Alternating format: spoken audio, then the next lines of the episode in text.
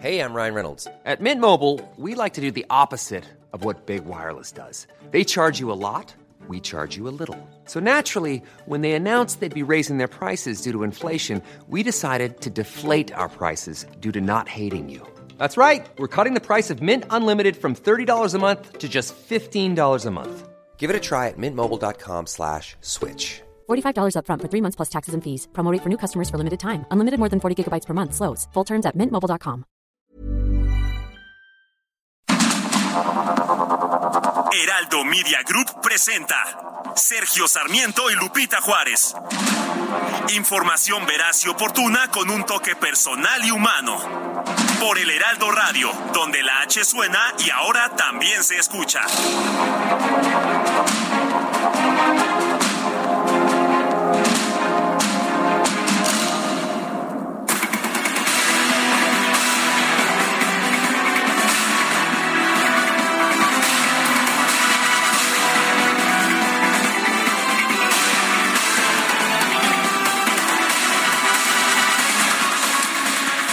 A pesar de los titulares exagerados que vemos a veces, usted y yo tenemos una relación fuerte y productiva.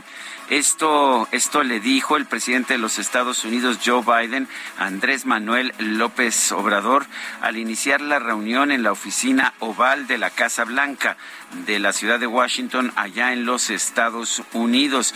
Esto después de que se reunieron después de haber tenido pues toda una serie de, de, controversias, particularmente a partir del momento en que el presidente López Obrador decidió no participar en la cumbre de las Américas eh, organizada por Joe Biden en Los Ángeles el pasado mes de junio.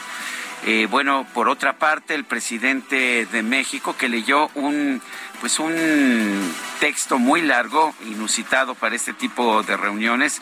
El presidente Joe Biden hizo una presentación pues eh, formal y general como se hace en estos casos de ocho minutos, pero el presidente López Obrador habló durante eh, media hora aproximadamente e hizo toda una serie de propuestas, entre otras garantizar y duplicar el abasto de gasolina eh, en, la frontera de México para que más estadounidenses puedan cargar gasolina en la frontera, poner a disposición de Estados Unidos más de mil kilómetros de gasoductos en la frontera sur con México para transportar gas de Texas a Nuevo México, Arizona y California, suspender aranceles entre los dos países para bajar precios, iniciar un plan de inversión público y privada entre ambos entre ambas naciones para producir bienes que fortalezcan mercados e evitar la importación de otras regiones y continentes, ordenar el flujo migratorio y permitir la llegada a Estados Unidos de obreros técnicos y profesionales de distintas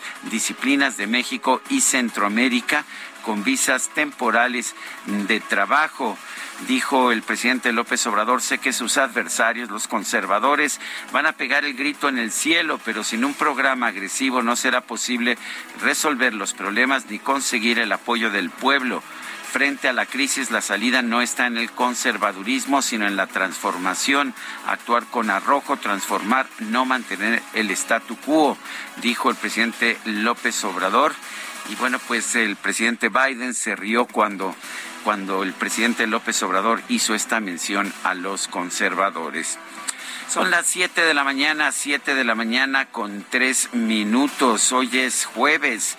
Hoy es jueves 13 de julio del 2022. Yo soy Sergio Sarmiento y quiero darle a usted la más cordial bienvenida a El Heraldo Radio. Lo invito a quedarse con nosotros.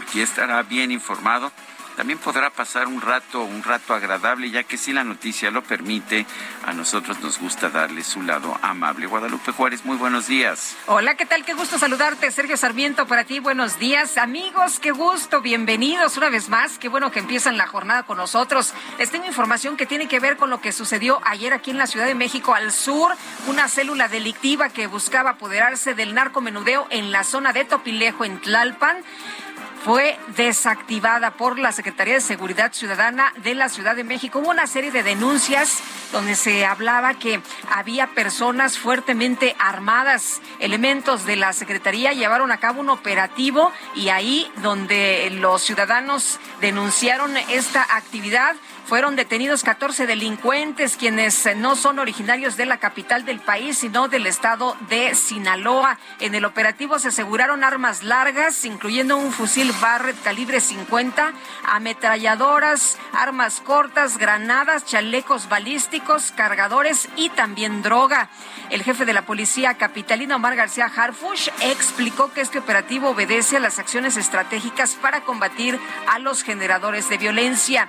Dijo cómo ocurrió el enfrentamiento entre uniformados y delincuentes, que por cierto, hay un eh, policía que está muy, muy grave. Le dispararon en la cabeza y lo reportan pues muy eh, grave. Durante las acciones de investigación se identificó la ubicación de un inmueble que hoy sabemos era utilizado, dijo el, eh, el jefe de la policía, como casa de seguridad ahí en la colonia San Andrés Totoltepec, donde se desplegó el personal de inteligencia con el objetivo de verificar qué es lo que ocurría en ese domicilio al circular sobre la carretera libre México-Cuernavaca en el kilómetro 28. Fueron agredidos con disparos oficiales y bueno, pues eh, que eran provenientes de este domicilio donde ellos al ver en riesgo su vida repelieron la agresión y solicitaron el apoyo de otros equipos de trabajo. Un intercambio de disparos durante varios minutos y ya controlada la situación realizaron las detenciones y el aseguramiento de armas y droga, así como la liberación de cuatro personas privadas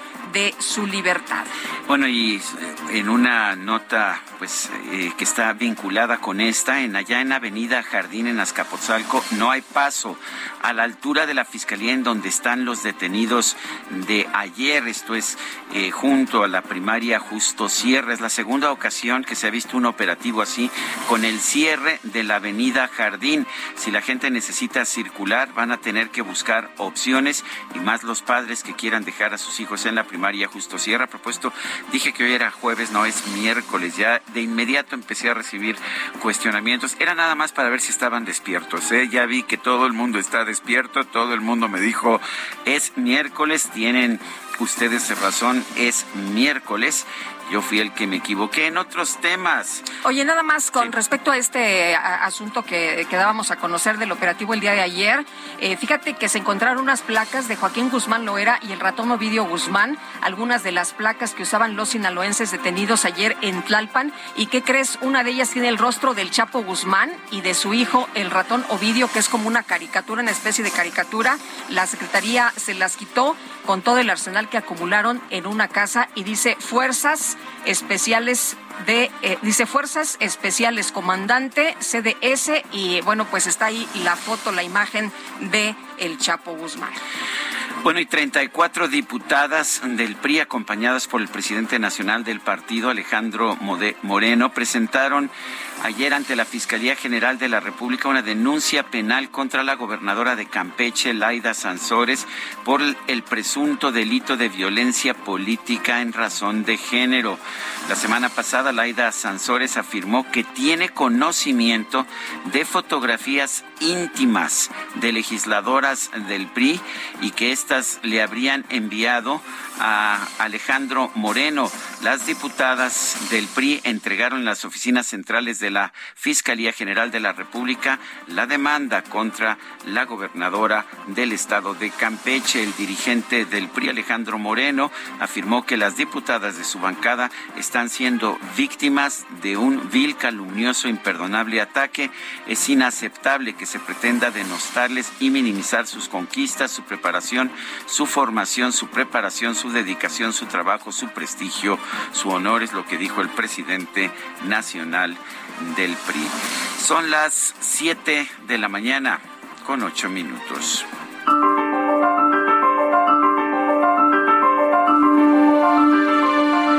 La rebelión sin la verdad es como una primavera en un desierto sombrío y árido.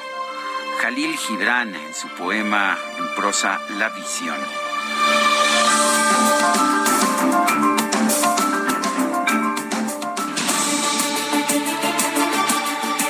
Las preguntas. Ayer preguntábamos en este espacio, ¿qué espera usted de la reunión entre AMLO y Joe Biden? Más visas, nos dijo el 5.2%. Subsidios de Estados Unidos, 5%. Nada. 89.8%. Recibimos 4.620 participaciones. La que sigue, por favor. Claro que sí, mi queridísimo DJ Kike. Esta mañana ya coloqué en mi cuenta personal de Twitter arroba Sergio Sarmiento la siguiente pregunta. ¿Piensa usted que la reunión entre AMLO y Biden fue un éxito, nos dice 4.1%, mera formalidad 76.8%, no sabemos 19%. En 43 minutos hemos recibido 747 votos. Destacadas de El Heraldo de México. Y ya está con nosotros Itzel González con las destacadas. Itzel, ¿cómo te va? Buenos días. Buenos días, Lupita Sergio, queridos destacalovers. Miércoles 13 de julio del 2022. Cargadito, como siempre, el Heraldo de Mucha México. Mucha información. Miércoles, miércoles. Sí. Miércoles estábamos en examen allá afuera y no nos dimos cuenta que dijiste jueves. Ah, sí, híjole, no, híjole. ustedes no estaban despiertas, Ya pero nos- a ver, la gente del público sí de inmediato, eh, no es jueves, es miércoles. Señores, ombligo de semana. Sí. Y 13 de julio, hoy, hoy no es cabalístico, es martes o viernes. es Miércoles 13, pues nada, ¿no? Nada, nada. Igual ni te cases ni te Eh, embarques. sí, De todas maneras, híjole, y aparte el viernes ya viene la quincena. No, Uy, bueno. estamos Muy contentos. Razón de más para no casarse. Eh, razón de más. No gasten. No si, gasten. si ya la debe, ya no se endeude, porque híjole, híjole. Sí, sí, aquí, aquí con lo de la tanda y todo, ya se nos va, se nos va el dinerito el viernes. Hay Ah, que trabajar, sí, claro. porque es miércoles y hay que trabajar. DJ Kike no perdona, así que comenzamos con las destacadas del Heraldo de México. En primera plana, Omar García Harfuch desmantelan célula delictiva en Topilejo tras un operativo en una casa en la carretera libre México-Cuernavaca. Fueron detenidas 14 personas. País con agua lanza alerta por la sequía. Hace declaratoria ante la falta de lluvia en tres cuartas partes del territorio nacional. Ciudad de México, refugio de felinos. Había quejas de hace tres años. Veterinarios y PETA señalaron que no cumplía con estándares mínimos. Estados Nuevo León llaman a un pacto social por el agua. El gobernador Samuel García fue apoyado por el secretario de Gobernación, Adán Augusto López. Orbe deja un legado. Japoneses dan último adiós a Abe. En Tokio, una multitud presentó sus respetos y entregó ofrendas de flores. Meta Básquetbol, apoyo de un rey de la NBA. Juan Toscano inaugura la primera clínica de alto rendimiento del IMSS. Y finalmente, en mercados suministran más chips. Crece la venta de camiones. En junio se vendieron 3.617 unidades, un alza de 29.2% de forma anual. Lupita, Sergio, amigos, hasta aquí las destacadas del Heraldo. Feliz miércoles. Gracias, buenos días. Igual para ti, Itzel González. Feliz miércoles. Es momento de ir a un resumen de la información más importante. El presidente Andrés Manuel López Obrador sostuvo una reunión con su homólogo de los Estados Unidos, Joe Biden, en la oficina oval de la Casa Blanca. El mandatario mexicano pidió establecer un programa agresivo para resolver los problemas migratorios en la región. Sé que sus adversarios, los conservadores, van a pegar el grito en el cielo, pero sin un programa atrevido de desarrollo y bienestar no será posible resolver los problemas ni conseguir el apoyo del pueblo. El presidente López Obrador también planteó cinco puntos para superar la crisis económica provocada por la inflación. Incluye aumentar el abasto de gasolina en la frontera, reducir los aranceles y un plan de inversión pública y privada en ambos países. Mi propuesta coincide con sus planteamientos y puede, puede resumirse en cinco asuntos básicos. Nos comprometemos a garantizar al doble el abasto de este combustible. ¿Cuál sería considerable apoyo? Ponemos a disposición de su gobierno más de mil kilómetros de gasoductos El presidente López Obrador, perdón, eh, por otra parte, el presidente de los Estados Unidos, Joe Biden, aseguró que los dos países van a poder superar los desafíos binacionales trabajando juntos, pero pidió al presidente López Obrador tener paciencia. One of those is migration. At historic levels throughout our hemisphere. Like us, Mexico has become a top destination of migrants. And, uh, and here's what we're going to do to uh, address it together. My administration is leading the way to creating work opportunities through legal pathways.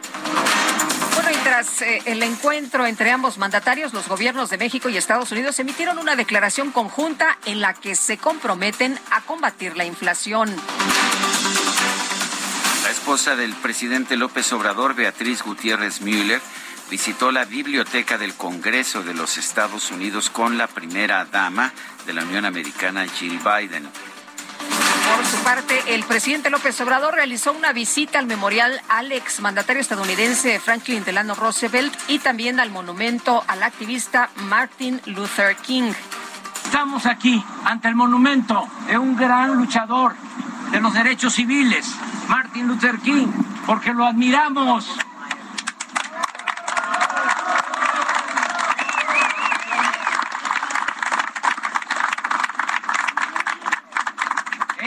es seguidor, si lo analizamos bien, de la doctrina que se resume en una frase, el amor al prójimo.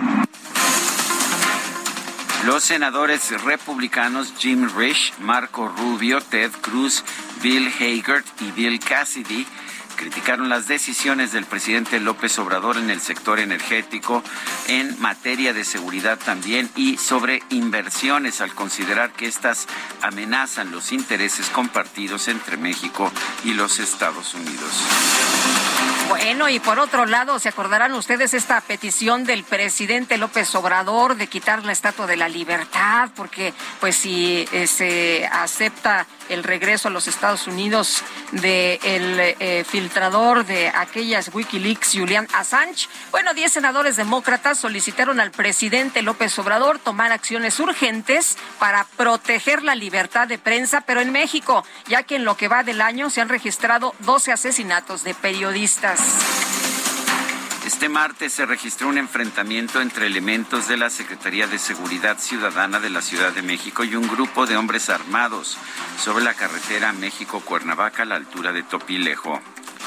Y el secretario de Seguridad y Protección Ciudadana, Omar García Harfush, explicó que este operativo se dio tras recibir denuncias sobre personas que estaban ahí secuestradas en la zona. Confirmó un saldo de un agente herido, 14 detenidos y también la liberación de dos personas secuestradas. Se detienen 12, se hace un despliegue muy grande como el que ustedes vieron y se aseguran a dos personas más para completar los 14 detenidos. Todos los grupos de delincuencia organizada sean de Sinaloa o de cualquier otro cártel, lo que buscan son generar violencia. Si no buscaran generar violencia y solo buscaran almacenar un tipo de droga, pues no necesitarían el armamento que aseguramos el día de hoy. El armamento que aseguramos el día de hoy es bastante peligroso. Tenemos un compañero muy grave y esas armas pues pueden ser también usadas en contra de, personas que, que estén en riesgo de perder la vida. El secretario García Harfush también explicó que los sujetos armados involucrados en este enfrentamiento podrían pertenecer a una célula criminal proveniente, proveniente de Sinaloa. Creemos definitivamente que es un grupo proveniente de Sinaloa. Debe ser una célula. No quisiera especular, pero varios de los detenidos son de. Uno refirió ser de Culiacán, Sinaloa, otros refirieron ser del estado de Sinaloa. Entonces todo indica que es un grupo criminal de, esa zona. Nosotros siempre hemos dicho, esto quisiera también resaltarlo, nosotros hemos dicho desde el inicio que este equipo está aquí en la Secretaría, que siempre ha habido grupos de delincuencia organizada en la Ciudad de México, siempre los ha habido. Es claro que esta es una célula de delincuencia organizada, tan es así que lo que se aseguró, pues solo una célula perteneciente a un grupo de delincuencia organizada podría tener. Bueno, y la Fiscalía General de la Ciudad de México informó que dos paramédicos y el dueño de una ambulancia fueron detenidos por la desaparición de Alexis de Jesús, el estudiante de la Universidad Autónoma Metropolitana que fue encontrado sin vida el pasado 4 de junio. Las autoridades de Chihuahua informaron que este martes un grupo de sujetos armados asesinó a seis personas en una vivienda en el norte de la capital del estado. Y la Fiscalía General de Chihuahua reportó el hallazgo de un hombre atado con un letrero que lo acusaba de ser el responsable del asesinato de la doctora del IMSS Bienestar Maciel Mejía Medina, ocurrido en la Sierra Tarahumara. El gobernador de Puebla, Miguel Barbosa, informó que la Fiscalía General del Estado detuvo al presunto responsable de la balacera registrada el pasado 27 de junio en la fila de un centro de vacunación contra el COVID-19 en la entidad. Puedo decirles que fue detenido en la madrugada, o ayer, ¿verdad? El que disparó en contra eh, de la persona que estaba ahí acompañando a su hijo en el centro de vacunación ya está detenido. Y está detenido. Un juez penal de Tamaulipas dictó el auto de formal prisión en contra de Octavio Leal Moncada, líder de la autodefensa denominada Columna Cívica Pedro J. Méndez, acusado por homicidio calificado. Total de 14 organizaciones religiosas nacionales y extranjeras anunciaron que van a realizar un rosario internacional por el fin de la violencia en México en el marco de la jornada de oración convocada por la Conferencia del Episcopado Mexicano. El subsecretario de Derechos Humanos, Población y Migración, Alejandro Encinas, tomó protesta a la nueva presidenta del Consejo Nacional para Prevenir la Discriminación, Claudia Olivia Morales Reza. El presidente nacional del PRI, Alejandro Moreno, advirtió que no dejará la presidencia de la Comisión de Gobernación y Población de la Cámara de Diputados como lo solicitaron los legisladores de Morena. Nosotros seguiremos trabajando, estamos al frente, estamos cumpliendo y pues obviamente las peticiones, las solicitudes, los reclamos, los reproches y las protestas pues siempre serán bienvenidas y escuchadas en un Congreso que es plural. Y el líder priista anunció también que junto a más de 30 diputadas del tricolor, pues eh, denuncia a la gobernadora de Campeche, Laida Sansores, por afirmar que las legisladoras le enviaron fotografías de índole sexual. Lo que no podemos permitir es que desde el poder se pretenda frenar este avance y que el mismo poder sea quien violente a las mujeres y las victimice. El pasado 5 de julio, la gobernadora de Campeche, Laida Sansores, realizó insinuaciones que constituyen un acto de violencia política en razón de género en contra de las diputadas federales del PRI, contra las mujeres del PRI, toda vez que representan ataques hacia su persona por ser mujeres, teniendo como trasfondo la descalificación y cuestionar sus capacidades para ganar por mérito propio el cargo que hoy ejercen de manera digna, de manera responsable. Y por su parte, la gobernadora de Campeche, Laida Sansores, dio a conocer un nuevo audio, estos que revela una vez por semana, en el que Alejandro Moreno afirma que se quedará al frente del PRI hasta 2024 y que, por lo tanto, será él quien decida las listas de los candidatos. Qué bueno que te veo, porque puta, luego uno no sabe y luego no me dicen ¿Cuál es la ventaja que tengo? Hay tiempo para impulsar. Yo, primero Dios, si me da vida, seguiré aquí en el PRI hasta el 2024. O sea, a mí me va a tocar decidir la lista porque todos los que andan allá afuera, no, que si no hay resultados van a la yo electo cuatro años, yo me quedo aquí, me vale más que diga. Entonces, al final del camino me toca la que viene. O sea, me toca construir la que viene. Viene la sucesión en Y, es el otro año, entonces vamos a, a construir y lo registro. Bueno, las comisiones de prerrogativas y partidos políticos e igualdad de género de línea aprobaron un acuerdo que obligaría a los partidos políticos a postular mujeres en las próximas elecciones de Coahuila y el Estado de México. El Congreso de Yucatán aprobó una ley que establece que los hombres con historial de violencia de género no puedan ocupar cargos públicos. La Comisión Nacional del Agua publicó un acuerdo en el Diario Oficial de la Federación para declarar el comienzo de la emergencia por sequía en México. La Secretaría de Salud Federal informó que en las últimas 24 horas se registraron 36.334 casos nuevos de COVID-19 en México, así como 92 muertes. Este martes se dio a conocer la muerte del extenista Francisco Pancho Contreras a los 88 años de edad, ex capitán del equipo mexicano de Copa Davis, que fue finalista en 1962. Medios especializados en deportes revelaron que la Federación Mexicana de Fútbol prepara cambios importantes en la estructura de la Dirección de Selecciones Nacionales. Mándenos mensajes por WhatsApp. Lo puede hacer al número 55 2010 9647. 55 2010 9647. Regresamos.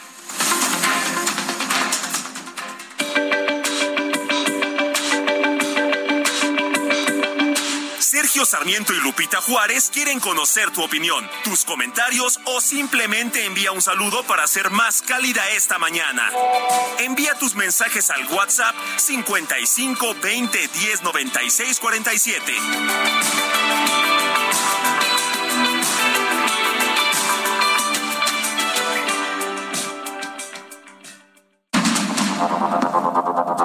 Continuamos con Sergio Sarmiento y Lupita Juárez por el Heraldo Radio.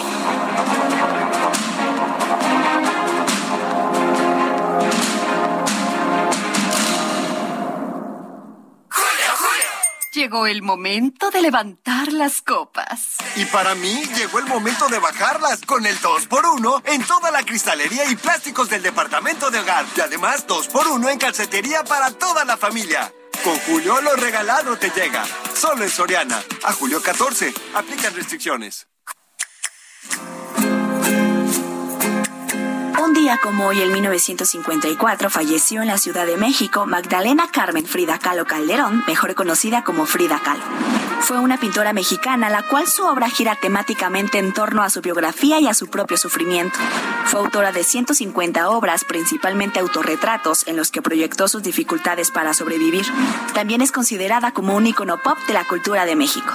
Su vida estuvo marcada por un grave accidente en su juventud que la mantuvo postrada en cama durante largos periodos, llegando a someterse a hasta 32 operaciones quirúrgicas. La obra de Frida y la de su marido, el pintor Diego Rivera, se influyeron mutuamente. Ambos compartieron el gusto por el arte popular mexicano de raíces indígenas, inspirando a otros pintores mexicanos del periodo post-revolucionario. Sus restos fueron velados en el Palacio de Bellas Artes de la Ciudad de México y se cubrió su féretro con la bandera del Partido Comunista Mexicano, un hecho que la prensa nacional criticó profundamente. Su cuerpo fue incinerado en el Crematorio Civil de Dolores y sus cenizas se conservan en la Casa Azul de Coyoacán, el lugar que también la vio nacer.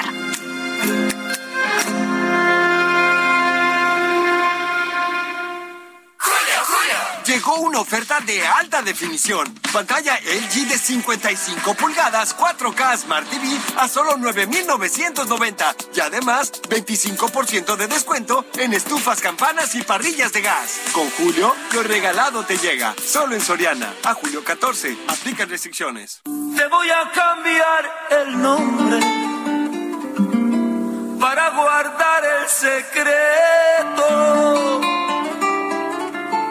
Porque te amo y me amas. Y a alguien debemos respeto. Te voy a cambiar el nombre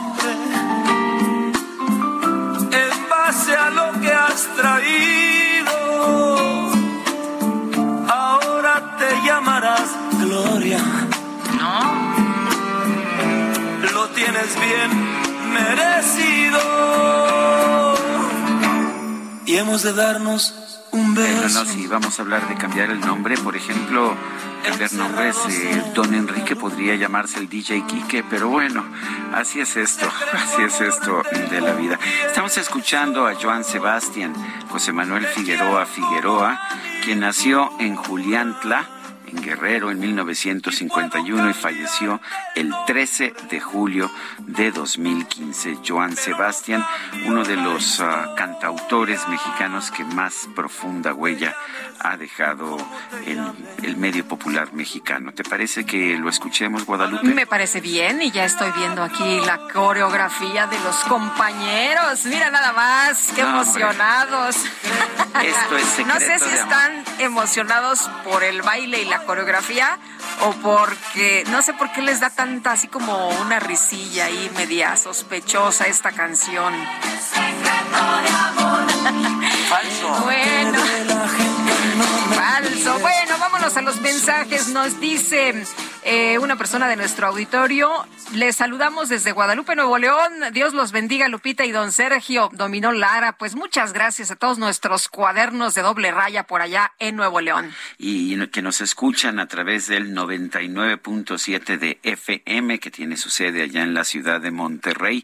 Dice otra persona, no cabe duda, el presidente eh, se la aventó ayer la mañanera en Washington, no sabe decir otra cosa, no tiene mayores argumentos, no importa la ocasión, saludos cordiales desde mi salón de clases, el teacher. Pues sí, debió haber hablado igual que Biden, unos ocho minutitos, ¿no? No, se echó media hora. Se echó media hora.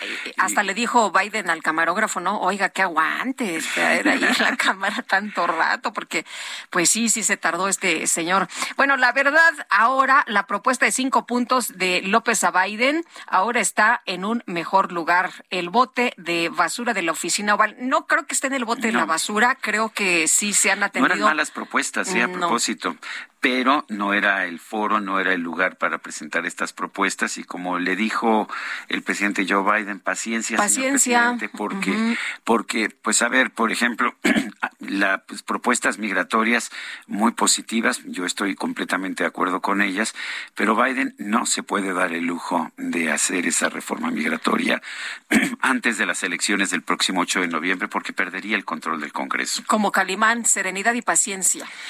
Son las 7 de la mañana con 35 minutos. Elementos de la Fiscalía General de Justicia del Estado de México localizaron con vida a la menor Angélica Giovanna, quien fue secuestrado este domingo a las afueras de su casa en Ecatepec, presuntamente por una persona que conoció mediante un videojuego de Internet. Soledad Hernández es abuela de Angélica Giovanna. La tenemos en la línea telefónica.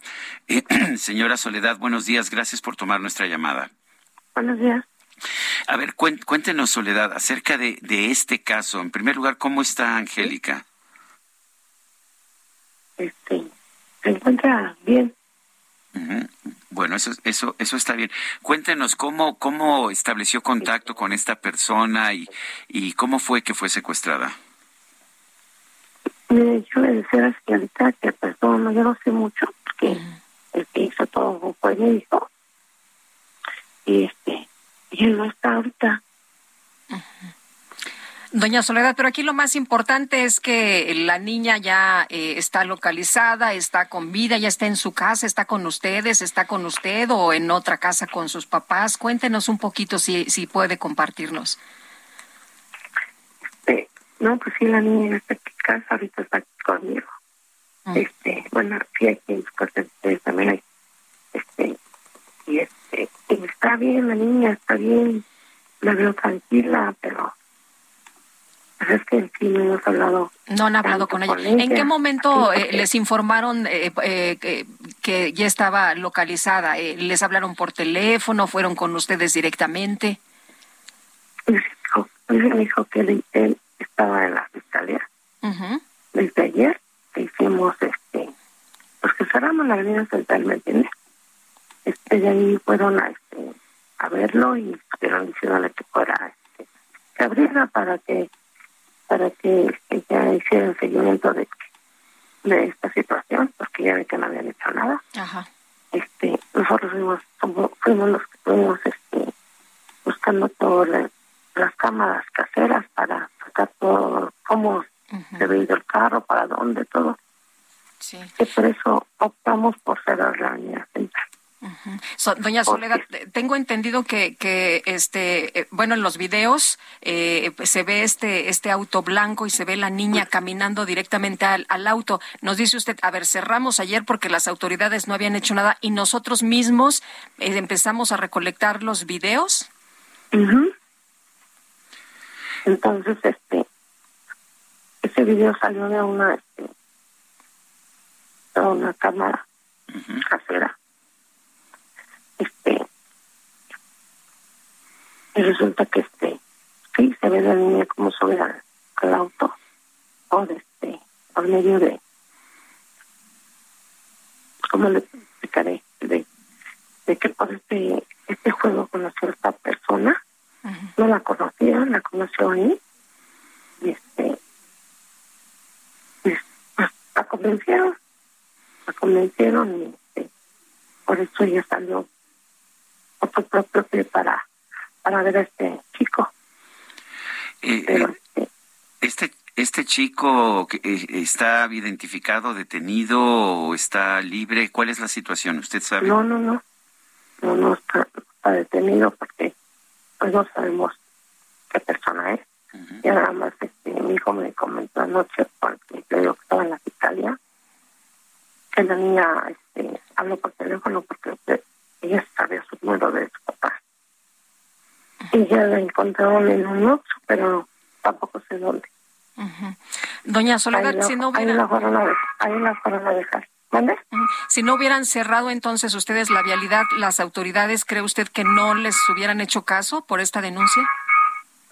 no sabía decirle, señorita, lo que pasa es que nosotros hicimos eso precisamente pues para que, digamos, eh, hacían algo, que nos hicieran tal caso, ¿me entiendes?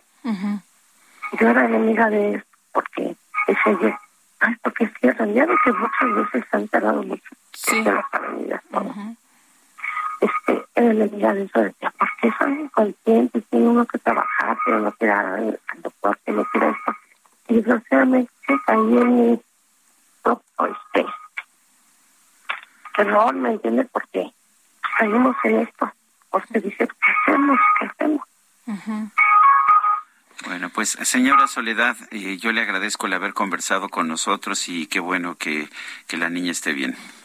Sí, se encuentra bien, se encuentra tranquila, pero en realidad no hemos querido sacar, este, comenzar con ella gran cosa porque... ¿No han platicado con ella? No, no este, además la él y me di cuenta que estaba bien.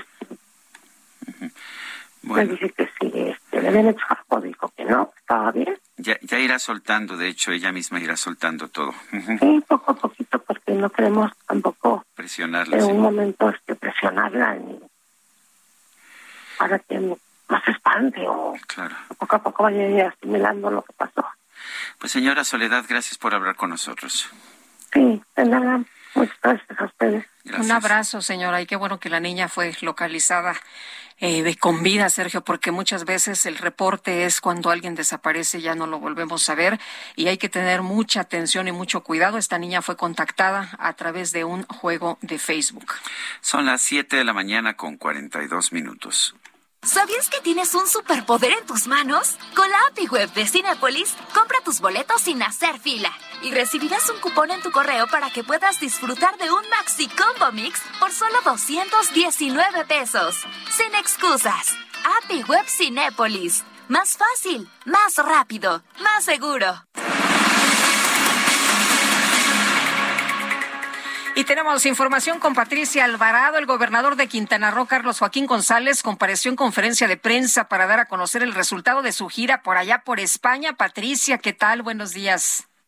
En Madrid, en la Embajada de México en España, el gobernador de Quintana Roo, Carlos Joaquín González, compareció en conferencia de prensa para dar a conocer el resultado de su gira a España. La mitad de los españoles que viajan a México eligen Quintana Roo como destino. Un gran logro de la gobernatura de Carlos Joaquín, que pasará el testigo a la gobernadora electa de Quintana Roo, Mara Lezama Espinosa, a final del próximo mes de septiembre. El tener la oportunidad también de visitar a los inversionistas en empresarios hoteleros españoles que tienen pues intereses muy importantes en el Caribe mexicano, en todo nuestro estado, más de 50 mil cuartos hoteleros, planes y proyecciones de crecimiento que llegan casi a los 5 mil cuartos en los próximos años, pues hacen muy interesante esta visita. La gobernadora electa también participó en este viaje, cuyo objetivo se centró en dar certidumbre a los inversionistas, turoperadores hoteleros y responsables de líneas aéreas para que el destino de Quintana Roo continúe en la senda de crecimiento conquistado en la última década. Ha sido una gran gira, hemos tenido la oportunidad de hablar y estrechar lazos con las y los inversionistas más importantes de España, con buenas noticias para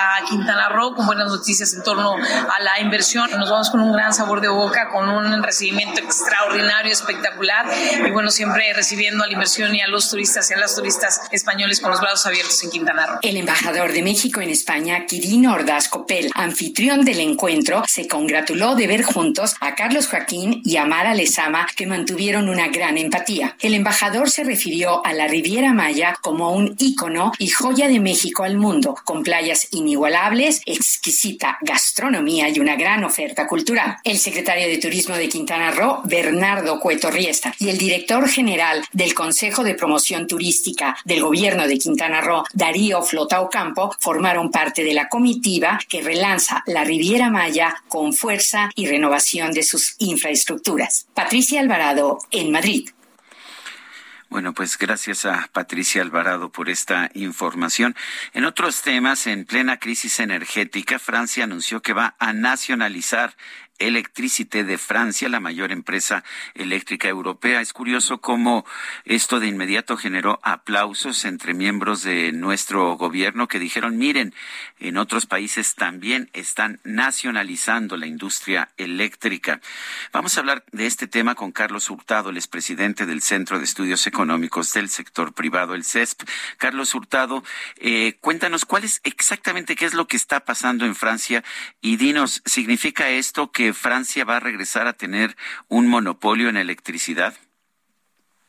Buenos días, Lupita. Buenos días, Sergio. Hola, ¿qué tal, Carlos? Eh, buenos días.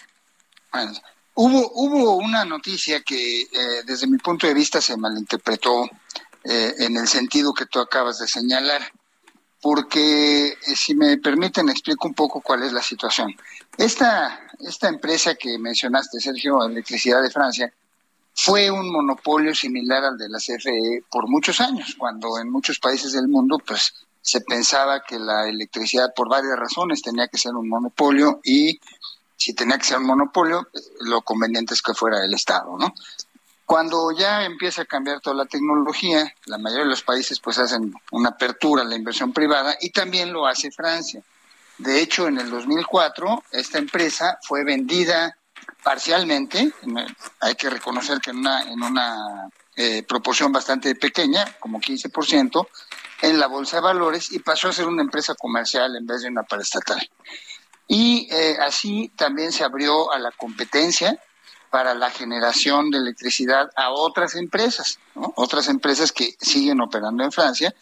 Y no solo eso, en, en, ese país tú puedes elegir a qué empresa le quieres comprar la electricidad para tu casa, por ejemplo, ¿no? O las empresas pueden elegir a, quién, a cuál de las generadoras les pueden comprar. Y eh, lo que hizo en estos días el gobierno francés fue recomprar el 15% de las acciones que había vendido. Eh, no se explicitó por qué, pero en los círculos más entendidos de esto, eh, lo que se dice es que esto responde a la intención del país de asegurar su generación mediante la vía de la energía nuclear, que es la energía nuclear es la, energía más importante. La, electricidad viene en un 70% en Francia de plantas nucleares y todo eso es propiedad de EDF, eh, e de la empresa eh, de electricidad de Francia. Y eh, es muy difícil abrir digamos, plantas eh, eh, nucleares para el sector privado porque es muy caro, la regulación es compleja. Entonces, la especulación que hay es que lo hizo Electricidad de Francia para asegurarse, sin tener problemas de votos en el Consejo, asegurarse que puede rápidamente echar a andar ocho centrales nuevas para asegurar su futuro eh, para varios años sin depender del gas que viene de Rusia en Europa Occidental. Pero lo que es importante es que la parte de competencia, el acceso para otras empresas para generar y venderle a los consumidores de esas empresas o u hogares eh, la electricidad sigue abierta en Francia. Eso no se, eso no se. O sea, no, no obligan, no obligan a las empresas a que le compren como lo que quieren aquí, ¿no? Que, que solo le compres a la Comisión Federal de Electricidad. No, no, en lo absoluto. Eso no cambió. Incluso yo, yo lo verifiqué con gente que trabaja en empresas en Francia y que vive allá, y ellos eh, siguen con la libertad de comprar a la empresa que quieran. Pues es interesante. Sí, eh, electricidad de Francia sí tiene, sin embargo, un porcentaje muy importante del mercado francés, ¿no es así? Sí, ellos producen, mira, producen toda la energía, eh, según entiendo, toda la energía. Toda la energía nuclear, sin duda. Y ese es como 75%, ¿no? Es, es un poquito arriba del 70, en la última información que vi, 72. Y, eh, con la, otras fuentes, porque también producen con termoeléctricas, no sé, con otras fuentes, llegan al 80%. Sí, es una empresa dominante, definitivamente. Ya lo era. Sí. Ya lo era, nada más que ahora ese 15% de privado se lo compró el gobierno. Oye, pero aquí lo leyeron como lo quisieron leer, ¿no? Para, para eh, eh, fines más bien de carácter político. Sí, bueno, pues eh, a mí no me extraña. Nada más sí me gustaría aclarar que no es exactamente como se dice. Pues Carlos Hurtado, presidente del Centro de Estudios Económicos del Sector Privado, yo quiero agradecerte que nos hayas ayudado a entender esta situación. Sergio, muchas gracias. Gracias, Lupita. Saludos al auditorio. Y soy director general de. Director, hay, hay un presidente. Ah, muy bien, director general. Es la información que me pasa. Yo, tenía, yo recordaba también que el cargo era director, pero aquí en la producción me pasaron el título de presidente y dije, bueno, pues ya te hicieron presidente. Está bien. No, el presidente es muy buena persona y no le importan estas cosas. bueno, muy bien. Te Saludos. Te mando un fuerte abrazo, Carlos. Igualmente a los dos. Gracias, Carlos Hurtado, director del Centro de Estudios Económicos del Sector Privado. Y en temas económicos se acaba de dar a conocer la inflación en los Estados Unidos en junio, 9.1%, rebasa ya el 9%. Esto genera mucha más presión sobre la Reserva Federal de los Estados Unidos para subir las tasas de interés. Son las 7 con 51 minutos. ¡Julio, Julio! ¡Ya lo rompiste! Seguro no tiene remedio. Pues para remedios, medicamentos y más, llega el 4x3 en todo el departamento de farmacia. Y además, 3x2 en todos los detergentes líquidos. Con Julio, lo regalado te llega. Solo en Soriana. A julio 14. Aplica restricciones. El Instituto Nacional de Transparencia, Acceso a la Información y Protección de Datos Personales, el INAI, ordenó a la Secretaría de Salud permitir la consulta física de los archivos de investigación hecha en 1987 sobre la leche radioactiva adquirida por la entonces CONASUPO proveniente de Irlanda, luego de que la dependencia negara su competencia para entregar la información y posteriormente rectificó, pero no notificó a la persona por el medio solicitado. La comisionada Josefina Román explicó que al considerarse un documento histórico, la Secretaría debería utilizar herramientas tecnológicas para ponerlo a disposición de la ciudadanía. El Pleno revocó la respuesta de la Secretaría de Salud para que la dependencia notifique al solicitante de la existencia del documento, la posibilidad de su consulta de manera física y las medidas necesarias para pues para preservar el mismo, ya que por sus características no se le pueden sacar fotocopias. Bueno, son las siete con cincuenta y dos minutos. El INE quiere obligar a los partidos políticos a postular solamente a mujeres como candidatas al gobierno del Estado de México y de Coahuila. Elia Castillo, adelante. Elia Castillo. buenos días. Adelante. Buenos días, Sergio. Lepita, la saludo con gusto. Pues así es, eh, les comento que la las comisiones eh, unidas de prerrogativas y partidos políticos y de igualdad de género y no discriminación del Instituto Nacional Electoral aprobaron ayer el acuerdo que establece que los partidos políticos deberán modificar sus documentos básicos antes del 31 de octubre para establecer que en el Estado de México o en Coahuila deberán postular a una mujer candidata a gobernadora de cualquiera de las dos entidades. Además, deberá de ser en el estado en donde el partido o la coalición sean más competitivos y tengan más posibilidades de ganar. Esto se resolvió ayer en sesión extraordinaria. Este acuerdo fue aprobado por unanimidad en, su, eh, en la votación general. Sin embargo, hubo algunas objeciones de los representantes de los partidos políticos quienes manifestaron su rechazo, eh, por, dijeron por el eh, pues porque falta que se discuta en el Consejo General del Instituto Nacional Electoral en los próximos días. Este acuerdo, Sergio Lupita, es resultado de una determinación del Tribunal Electoral eh, del Poder Judicial de la Federación, eh, derivado del caso de la eh, senadora, de la aspirante también a la gobernatura de Oaxaca, Susana Hart, quien cuestionó el método de selección y los criterios que tomó Morena para elegir al candidato que participó en las elecciones del pasado 5 de junio. Este proyecto también establece, Sergio Pita, que pues a más tardar el 31 de octubre todos los partidos políticos deberán modificar sus documentos básicos eh, al efecto de establecer cómo aplicarán la competitividad de la postulación de mujeres a, estas candidaturas, ya sea de manera individual, en coalición o en candidatura común, a partir justamente del, del próximo proceso electoral que se realizará en 2023. Este es el reporte que les tengo. Muchas gracias, Elia Castillo. Son las 7 de la mañana con 54 minutos. Vamos a una pausa y regresamos. Porque te amo y me amas. Y a alguien debemos respeto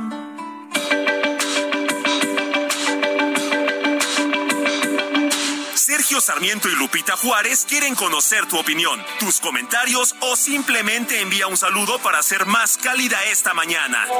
Envía tus mensajes al WhatsApp 55 20 10 96 47.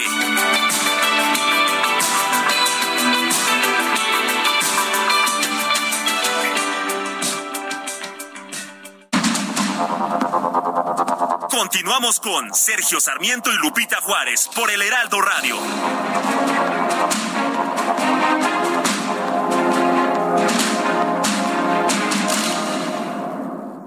¿Sabías que tienes un superpoder en tus manos? Con la API Web de Cinepolis, compra tus boletos sin hacer fila y recibirás un cupón en tu correo para que puedas disfrutar de un Maxi Combo Mix por solo 219 pesos.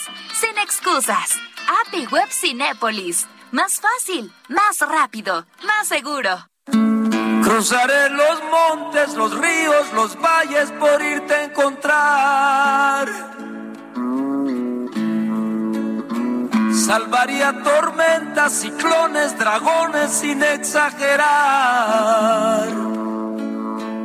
Por poder mirarme en tus ojos bonitos y vivir la gloria de estar a tu lado porque en mí ya siento que te necesito, que me he enamorado.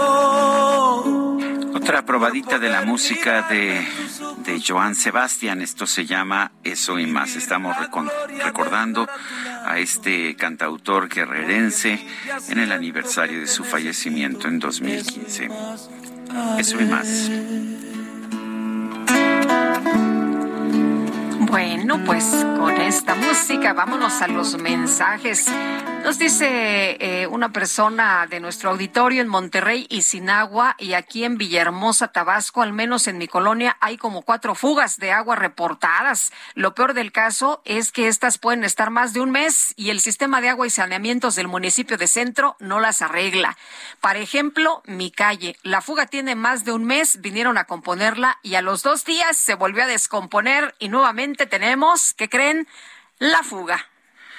Bueno, y eh, siempre, siempre, la, gente siempre está atenta a las discusiones que tenemos aquí, los especialistas, a las discusiones e informaciones que damos aquí en Sergio y Lupita. Abril Moreno, la directora general de Energía Debate, nos, nos me manda una serie de mensajes sobre la situación de electricidad en Francia. Dice lo siguiente, Parte de la diferencia entre Francia y México es que EDF, Electricité de France, además de que sí tiene competencia en generación, no tiene toda la cadena, no maneja ni la transmisión ni la distribución final a los, a los usuarios.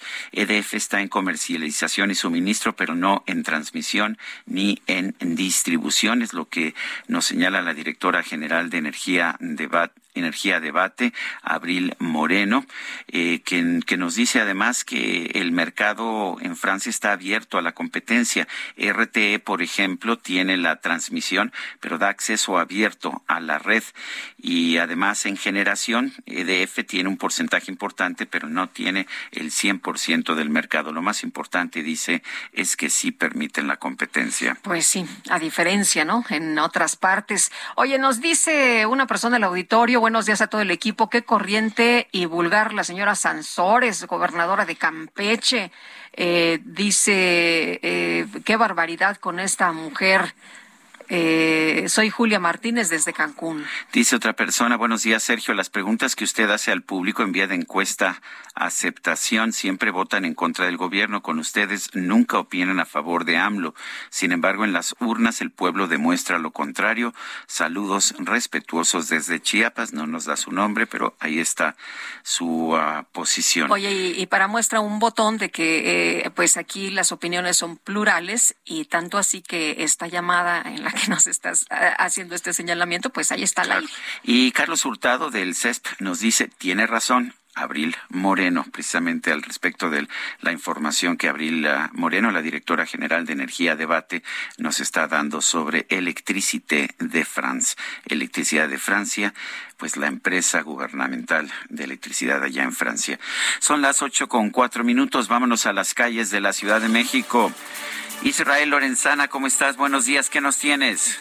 Sergio Lupita, muy buenos días, un gusto saludarles. Bueno, pues aquí en el triste de Canal del Norte, el eje 2 Norte y Avenida del Trabajo, está trabajando personal del sistema de aguas de la Ciudad de México. Desde las 2 de la mañana se registró pues una fuga de agua, agua potable, se llevaban a cabo trabajos de mantenimiento, le pegan a una tubería de 12 pulgadas y bueno, pues se desperdiciaron miles de litros de agua.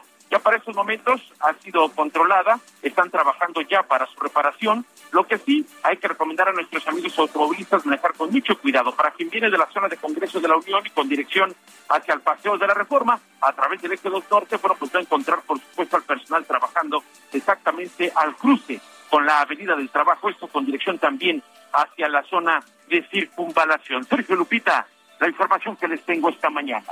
Gracias, Israel. Hasta luego. Son las ocho con cinco minutos. Julio, Julio.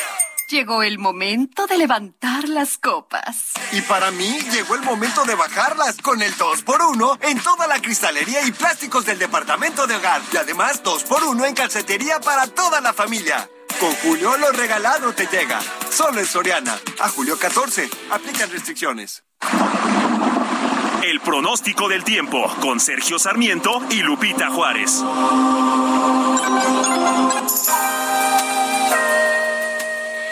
González, ¿qué nos espera para las próximas horas en materia de clima? Cuéntanos, buenos días.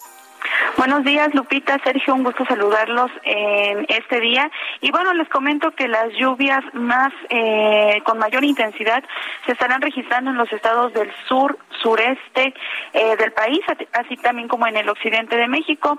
Esas lluvias que se están pronosticando son de intensidades fuertes a muy fuertes, pudiendo ser intensas en los estados de Chiapas, Oaxaca y Veracruz, y van a estar siendo ocasionadas por el paso de la onda tropical número 11 que estará pasando justo por el interior del territorio nacional. Además tenemos también un canal de baja presión que está afectando el sureste de México y una zona de inestabilidad o de baja presión con potencial para desarrollo ciclónico que se localiza justo al sureste de las costas de Chiapas. Lupita, es importante que tomen en cuenta que eh, debido a que se han estado presentando lluvias durante estos días y continuarán en esas regiones del país, pues pueden ocasionar el incremento en los niveles de ríos y arroyos, inundaciones y deslaves, sobre todo en zonas bajas de los estados que ya mencionamos. También es importante mencionarles que en el noroeste de México, el monzón mexicano también continuará ocasionando tormentas fuertes. Esas lluvias que se estarán presentando ahí pueden estar acompañadas de descargas eléctricas, vientos fuertes y también de caída de granizo. Les comento también que para la Ciudad de México, ese día esperamos que aumente la, nubosidad, perdón, ya hacia la tarde y noche y que puedan presentarse eh, chubascos con tormentas puntuales fuertes, también acompañadas de descargas eléctricas. En la Ciudad de México el día de hoy estamos pronosticando una temperatura máxima de 24 a 26 grados Celsius y mañana al amanecer la mínima será de 7 a 9 grados Celsius. Finalmente les comento que en los estados del noroeste, norte y noreste de México continuará eh, las temperaturas muy calurosas que pueden superar los 40 grados Celsius, Lupita y Sergio. Muy bien, Livia, muchas gracias. Buenos días. Para servirles, buen día. El Instituto Mexicano para la Competitividad, el IMCO, señaló que en la reunión que tuvo el presidente López Obrador con el presidente de la Unión Americana, Joe Biden, fue fundamental abordar temas como energía y cambio climático. Óscar Ocampo es coordinador de energía del IMCO, precisamente lo tenemos en la línea telefónica. Óscar Ocampo, gracias por tomar la llamada. ¿Qué tan importante fue este tema en la reunión ya con la información que tenemos en estos momentos? ¿Qué tal, Lupita? Sergio, buenos días. Encantado de platicar con ustedes esta mañana. Si, si vemos lo que propuso López Obrador, los cinco puntos que le propuso al presidente Biden, que dos tienen que ver con combustibles, otro tiene que ver con migración y dos más con comercio y cadena de suministro. Y luego vemos el comunicado conjunto que, que sacaron ambos mandatarios después de la reunión. Podemos ver que la gran ausente de la de, la visita del presidente López Obrador a Washington fue precisamente la transición energética.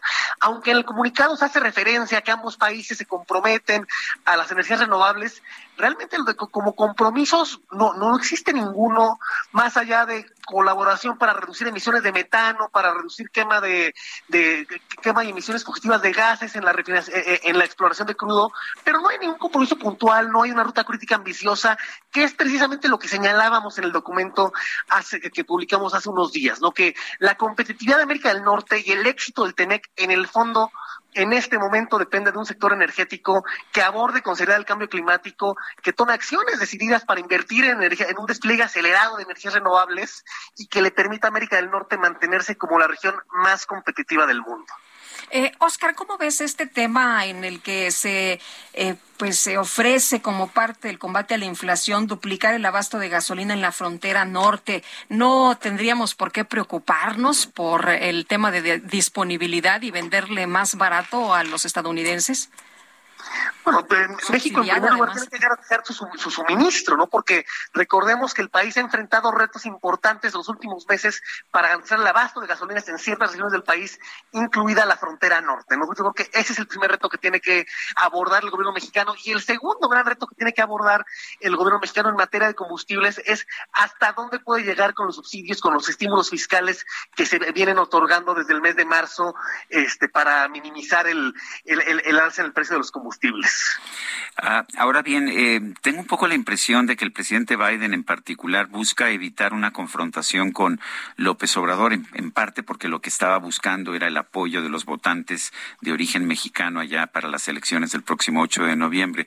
Pero me, me da un poco la impresión de que pues aquí hubo una decisión de no tocar un tema en el que se sabía que no podía haber un acuerdo, porque como sabemos, el presidente López Obrador está buscando que el mercado de las energías sea monopolizado por el Estado mexicano y pues el presidente Biden y Estados Unidos tienen una visión completamente distinta, pero pues sabemos que esto va a terminar finalmente en paneles de controversia y en tribunales, ¿no es así? Bueno, el, riesgo existe y es real. Hace algunas semanas trascendió que la representante comercial de Estados Unidos, la embajadora Catherine Tai, estaba planteando establecer consultas, que es la instancia previa a los paneles de solución de controversias con México, precisamente por su política energética, ¿no? Y el riesgo de que eso devenga en un panel internacional, un arbitraje Estado-Estado, en el que dicho sea de paso, México trae todas las de perder porque las violaciones que implica la política energética de esta administración contra el TEMEC son clarísimas, ¿no? En materia de derechos de los inversionistas, en materia de empresas propiedad del Estado, en materia de comercio transfronterizo de servicios, en materia de medio ambiente y un largo etcétera. Bueno, pues eh, Oscar Ocampo, coordinador de energía del Instituto Mexicano para la Competitividad, el IMCO, gracias por tomar nuestra llamada. Encantado, gracias a ustedes. Hasta luego, Oscar. Muy buenos días. Dice, Pues- dice en, en el artículo que publica el Wall Street Journal sobre este tema, sobre el tema de la reunión entre López Obrador y Joe Biden, eh, se cita a nuestra embajadora eminente, colaboradora eh, con nosotros, a la embajadora Marta Bárcena, que dice que Biden es pragmático. Eh, una, pues una discrepancia pública con López Obrador no, favorecería, no favorecería a Biden y en cambio sí beneficiaría a López Obrador en lo interno.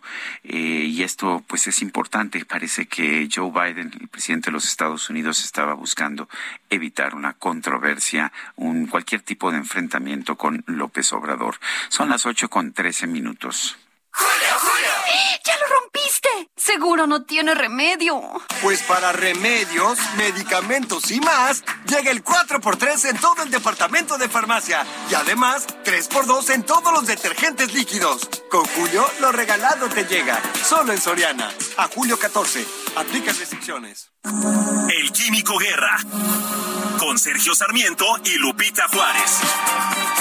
¿Y de qué nos hablas esta mañana? Muy buenos días, Químico Guerra. ¿De qué nos informas? Sergio Lupita, de que no, no todo siempre son controversias, ¿verdad? Ni tiene por qué estar todo siempre entre buenos y malos y aquellos que tienen la razón y aquellos que están equivocados. Fíjense que tenemos unos aliados, nosotros, aquí en nuestro país, bueno, y en todo el, mundo, eh, del cual no nos damos, de los cuales no nos damos cuenta, pero son aliados verdaderamente importantes y son los bichos de nuestra panza, Sergio Lupita, y que hacen muchas más cosas que lo que imaginábamos, no solamente ayudan a hacer la digestión o hacen la digestión realmente, controlan también, fíjense, nuestras alergias. Cada tres minutos alguien llega a emergencias en algún hospital de los Estados Unidos por reacciones alérgicas debido a algo que comieron. Al día de hoy, la única forma de prevenir una reacción alérgica en las personas que las padecen es el quitar evitar completamente el alimento que desencadena la reacción, ¿verdad? Si soy alérgico al pepino o al ajo, bueno, pues lo dejo de comer. Desde hace décadas los investigadores están buscando intensamente tratamientos para prevenir o incluso revertir las alergias por alimentos. Esto es importantísimo. Conocemos siempre a gente, por ejemplo, que se hizo alérgica a los mariscos, ¿no? No puede volver a comer mariscos en su vida. Pero nuevos conocimientos acerca del microbioma, que es el ecosistema complejo de microorganismos que viven en el intestino y en otros sitios del cuerpo, no solamente ahí, sugieren que un microbioma alterado juega un papel crucial en el desarrollo de alergias por los alimentos. Investigadores de los hospitales Brigham y del infantil de Boston en los Estados Unidos han identificado la especie de bacteria en el intestino de niños que protegen contra las alergias. Liderados por la doctora Lynn Bry, directora del Centro de Microbioma en Brigham, el equipo publica en Nature Medicine, la parte médica de la revista Nature, el, y este trabajo reporta el protocolo eh, con, en 56 infantes que desarrollaron alergias analizando muestras fecales cada cuatro meses, encontrando diferencias significativas en aquellos que tenían eh, bichos suficientemente eh, diversos, digamos, y que impedían que se desarrollaran las alergias. Y cuando había desequilibrio precisamente en eh, el microbioma es cuando empiezan a surgir las alergias. Hay una luz en el futuro para todos aquellos que sufren alergias. Puede ser algo eh, verdaderamente terrible para muchas personas y que eh, tiene evidentemente una solución con el conocimiento y el control de nuestro microbioma. Así que tenemos estos aliados, los bichos en nuestra panza, los cuales nunca les hacemos caso, pero que están ahí y sin los cuales eh, eh, pues prácticamente no podríamos vivir, Sergio Lupita. Muy bien, pues interesante. Como siempre, gracias, Químico. Buenos días. Buenos días. Bueno, y sobre el tema de la reunión en la, en la oficina oval entre el presidente López Obrador y el presidente de los Estados Unidos, Joe Biden, ¿cuál es el balance? ¿Qué podemos decir? ¿Cómo fue esta reunión? Eh, ¿Ganó alguien? ¿No ganó nadie? ¿Valió la pena? ¿Fue pura formalidad? ¿Hubo logros concretos? Para entender el tema, vamos a conversar con el doctor Gabriel Guerra Castellanos. Él es analista, presidente y director general de la firma Guerra Castellanos y Asociados. Gabriel Guerra, ¿cómo estás? Buenos días. ¿Cómo viste esta reunión, tanto pues en los temas anecdóticos como ya en el fondo? Querido Sergio, buenos días. Lupita, buenos días. ¿Cómo estás? Buenos días. Mira, creo que de, de entrada, eh, Sergio, te diría, creo que salió bastante fluida, eh, considerando todo el ruido y todas las posibles tensiones que se podían haber presentado con los antecedentes por las fricciones acerca de la reforma energética en México, los diferendos comerciales, la no asistencia a la cumbre de las Américas, eh, el ruiderío en torno al embajador de Estados Unidos en México, ruiderío allá, eh, evidentemente. Creo que salió bastante bien eh, cuando, mira, yo creo que las, las reuniones de este tipo, Sergio, generalmente no tienen mayor eh, contenido, no sucede nada del otro mundo. Son noticias cuando algo sale mal, eh, porque casi todo está ya preacordado. Entonces, el que la nota central sea que eh, López Obrador habló media hora durante la eh, foto con Biden, cosa que es completamente eh, inusual, o que le llevaron un oso de nota, quiere decir que no hubo mayores percances. Yo creo que de ahí ya vamos de gane.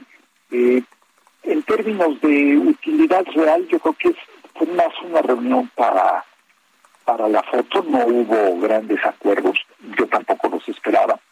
Eh, me parece que los planteamientos que hizo el presidente López allá son interesantes, pero son más para consumo interno en México. Eh, yo veo muy difícil, si no es imposible, eh, en, en general muy difícil, pero este año imposible cualquier tipo de avance o resolución en temas migratorios.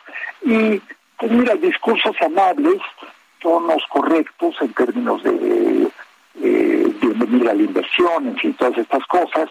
Eh, por ahí la cosa de la gasolina, que pues fue, pues yo creo que eh, sin querer, pero sí le dio ahí un, eh, un, leve, un leve gancho al hígado a Biden porque eh, el tema de los precios de gasolina en Estados Unidos es muy doloroso eh, y está en unos puntos más altos. Pero en general, bien, tal vez lo único que destaca fuera de lo eh, convencional es la palidez de Kamala Harris con el presidente López Obrador y la reciprocidad de este, que, bueno, pues pareciera que del lado demócrata pareciera que ya tenemos candidato.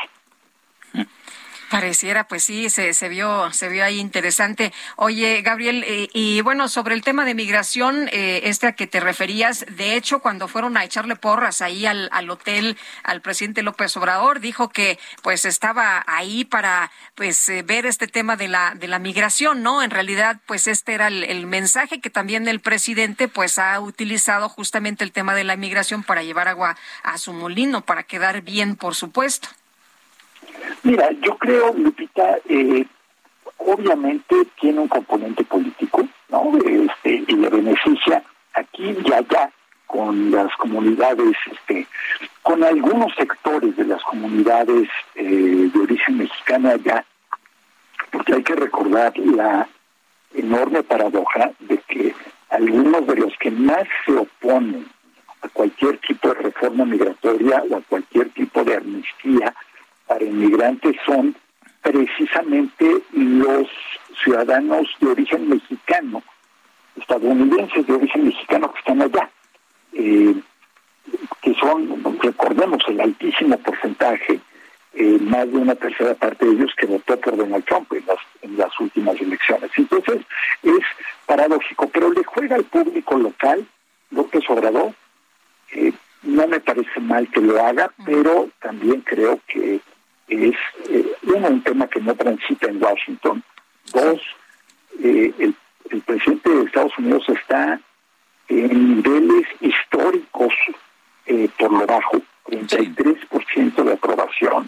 Y sobre todo por el tema migratorio, ahí es donde más, este, donde más negativo está, está en su, su aprobación, por lo menos según el, la encuesta de Harris de febrero de este año. O sea, ese tema, ese tema sí le afecta a Biden, el que lo ven demasiado abierto. Terrible, terriblemente, Sergio, y curiosamente pone a México en una posición de ventaja relativa, de las pocas veces que tenemos eh, ventaja relativa con Estados Unidos en algo, porque en la medida en que el gobierno mexicano pueda ayudar a controlar o a ordenar mínimamente los flujos migratorios, tanto de centroamericanos como de mexicanos, que ya están aumentando nuevamente, eh, podrá hacerle un poco más fácil la vida a Biden. Pero si uno prende los canales de televisión conservadores o abre los eh, periódicos eh, conservadores en Estados Unidos, pareciera que están siendo invadidos eh, por una horda de inmigrantes. Digo, hay una crisis real, pero daría la impresión de que eh, Lupita está muy joven, pero que yo sé que nos acordamos de la película esa en Marabunta, ¿no? De, de, las hordas de las hormigas que asesinan, y bueno, así lo pintan, además con gran alarmismo, cada delito en que se ve implicado un migrante rápidamente es maximizado. Entonces, le está pegando mucho a, a Biden, y le pegan otras cosas, la economía, por supuesto. Fíjense, siete, una, una encuesta publicada ayer por el, antier, por el New York Times, siete de cada diez eh, votantes o simpatizantes demócratas no quiere que Biden se postule nuevamente en el 24. Eso es, para un presidente de instituciones, es inusitado.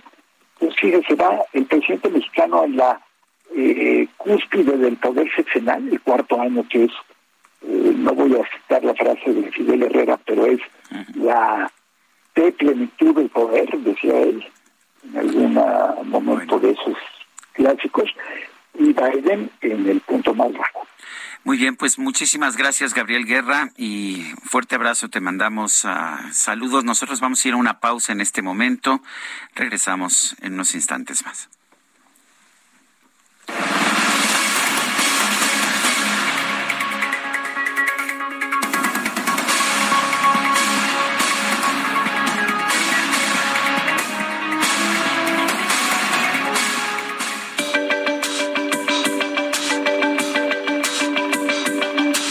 Sergio Sarmiento y Lupita Juárez quieren conocer tu opinión, tus comentarios o simplemente envía un saludo para hacer. Ryan Reynolds here from Mint Mobile. With the price of just about everything going up during inflation, we thought we'd bring our prices down.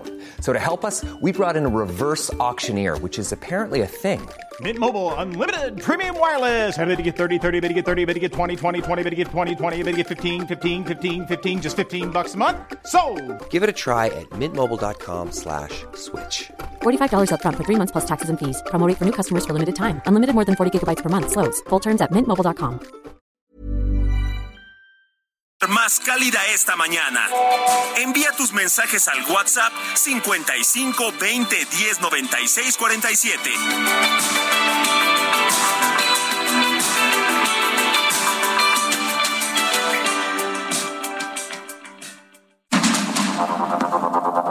Continuamos con Sergio Sarmiento y Lupita Juárez por el Heraldo Radio.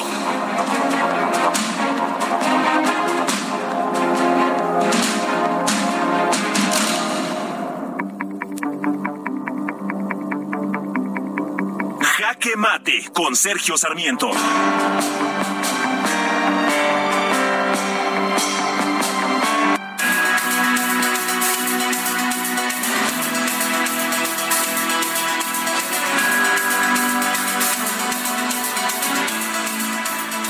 El propio presidente de los Estados Unidos, Joe Biden, dijo ayer al presentar al introducir la reunión con el presidente López Obrador, a pesar de los titulares alarmistas que a veces vemos, usted y yo tenemos una fuerte y productiva relación.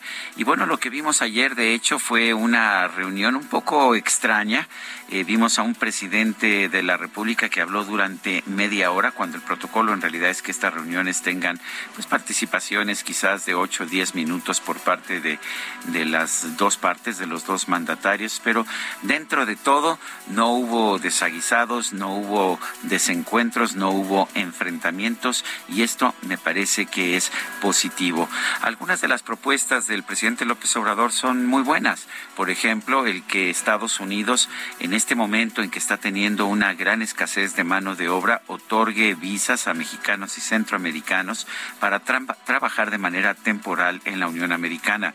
Esto ayudaría mucho a reducir una inflación que el pasado mes de junio alcanzó un nivel que no se veía hace cuatro décadas, de 9.1%. Sin embargo, el propio presidente Joe Biden sabe que tiene que atender las realidades de su país, las realidades políticas y la apertura de la apertura migratoria en estos momentos no es aceptable para la enorme mayoría de los votantes estadounidenses. Hubo algunos acuerdos concretos que me parecen positivos, aunque son pequeños.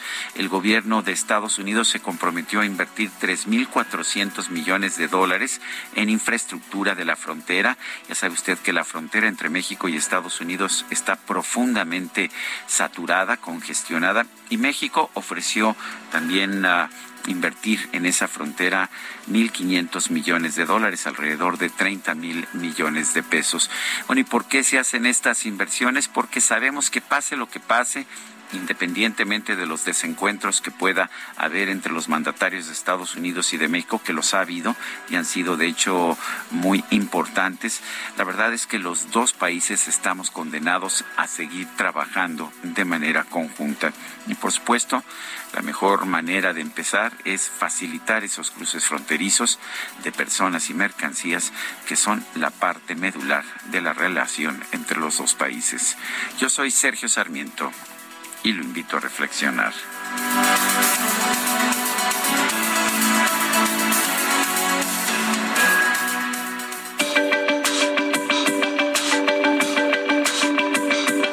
Para Sergio Sarmiento, tu opinión es importante.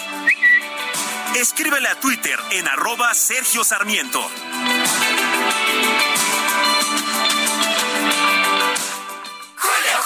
Llegó una oferta de alta definición. Pantalla LG de 55 pulgadas, 4K Smart TV a solo 9,990. Y además, 25% de descuento en estufas, campanas y parrillas de gas. Con Julio, lo regalado te llega. Solo en Soriana. A julio 14. Aplican restricciones.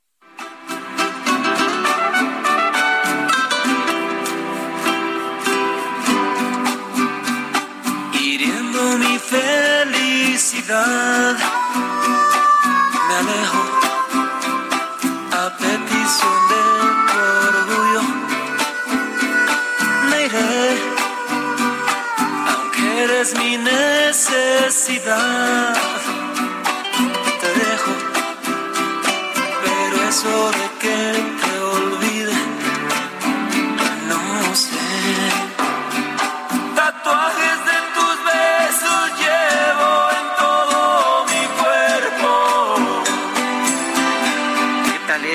Es una de las más reconocidas de Joan Sebastián? Tatuajes. No, hombre, ya sacaron aquí la guitarra. Imagínate cómo están las cosas. Y apenas es miércoles. Ya están bailando de cachetitos. ¿Y la, sana- y la sana Y la sana distancia. Ah, traen cubrebocas. Ah, bueno, traen cubrebocas. Bueno, cada quien. Vámonos con los mensajes. Nos dice Maki González. Yo también los escucho desde Monterrey. Ay, tenemos un montón de cuates por allá. Un fuerte abrazo, Lupita y Sergio. Sé que es algo muy banal, pero mencionen algo de la vestimenta en redes. Fue la tendencia. Eh, pues dice Maki, la fodonguez de ambos. Saludos, pues no somos especialistas. Pues sí. No, yo creo que no salió mal la reunión, la verdad, eso sí lo debo señalar, me parece que fue una buena reunión entre los dos presidentes, pero no. Nos conviene tener una buena relación con Sí. Estados Y Unidos. esa, esa parte a mí me interesa mucho después del tráiler que Sergio no es la primera vez, no sé si la gente se acuerde, pero hace muchos años también este tráiler, este este tren de la muerte, ¿te acuerdas el vagón de la muerte donde también murieron un montón de, de personas que iban a los Estados Unidos y, y estaban, pues los encontraron asfixiados después de tanto calor, murieron así como en el tráiler hace unos días. Esto de las visas temporales eh, me parece a mí que sería una gran solución para evitar la trata de personas. ¿eh? Una magnífica propuesta del presidente López Obrador que políticamente no es aceptable en estos momentos en Estados Unidos, aunque el propio presidente Biden seguramente lo quisiera. Y bueno, hay una reunión hoy con eh, los empresarios mexicanos y Estados Unidos con el presidente que a ver qué sale y ojalá que salga algo bueno para inversiones en nuestro país, tanto que se necesitan en estos momentos.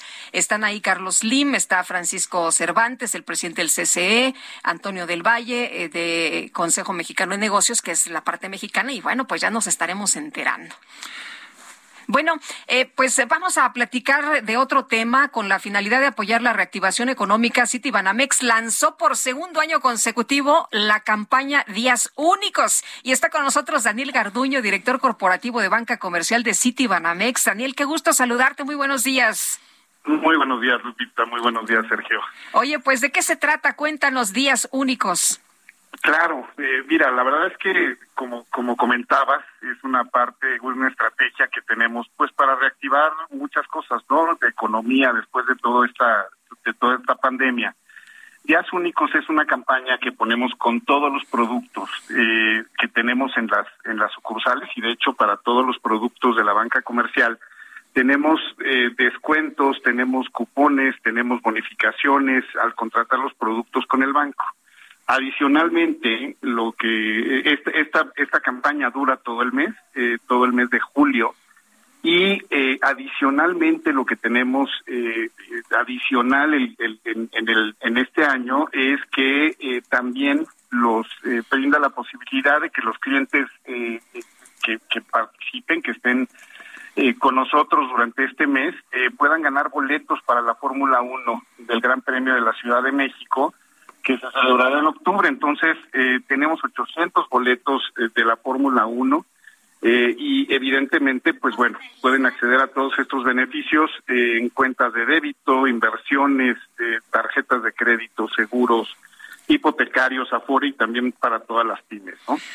Estaba viendo información que dice que estos días únicos están dirigidos a clientes de Citibanamex, lo cual se entiende, pero también a no clientes. ¿Cómo pueden, eh, pues, cómo pueden aprovechar estas, estos beneficios quienes no son clientes? Así es, Sergio. Todos los, los eh, no clientes, digamos, que quieran ser clientes de nosotros, eh, que, que evidentemente les recomiendo probar nuestro servicio, abriendo alguna cuenta con nosotros, contratando algún servicio con nosotros. En ese momento, evidentemente, las, los beneficios que tienen los productos se les aplican y además también participan eh, para los boletos de la Fórmula 1, ¿no? Y tenemos, eh, eh, digo, para, para que no sean clientes, pues tenemos las, las cuentas de, de débito, la, mi cuenta Citibanamex y la cuenta Priority, sin comisión de manejo de cuenta eh, y, además si tienen ahorro fácil hasta unos eh, audífonos de Bluetooth se llevan. Entonces creo que es un muy buen momento también para eh, pues para cambiarse a, a Citibanamex para los que no sean clientes.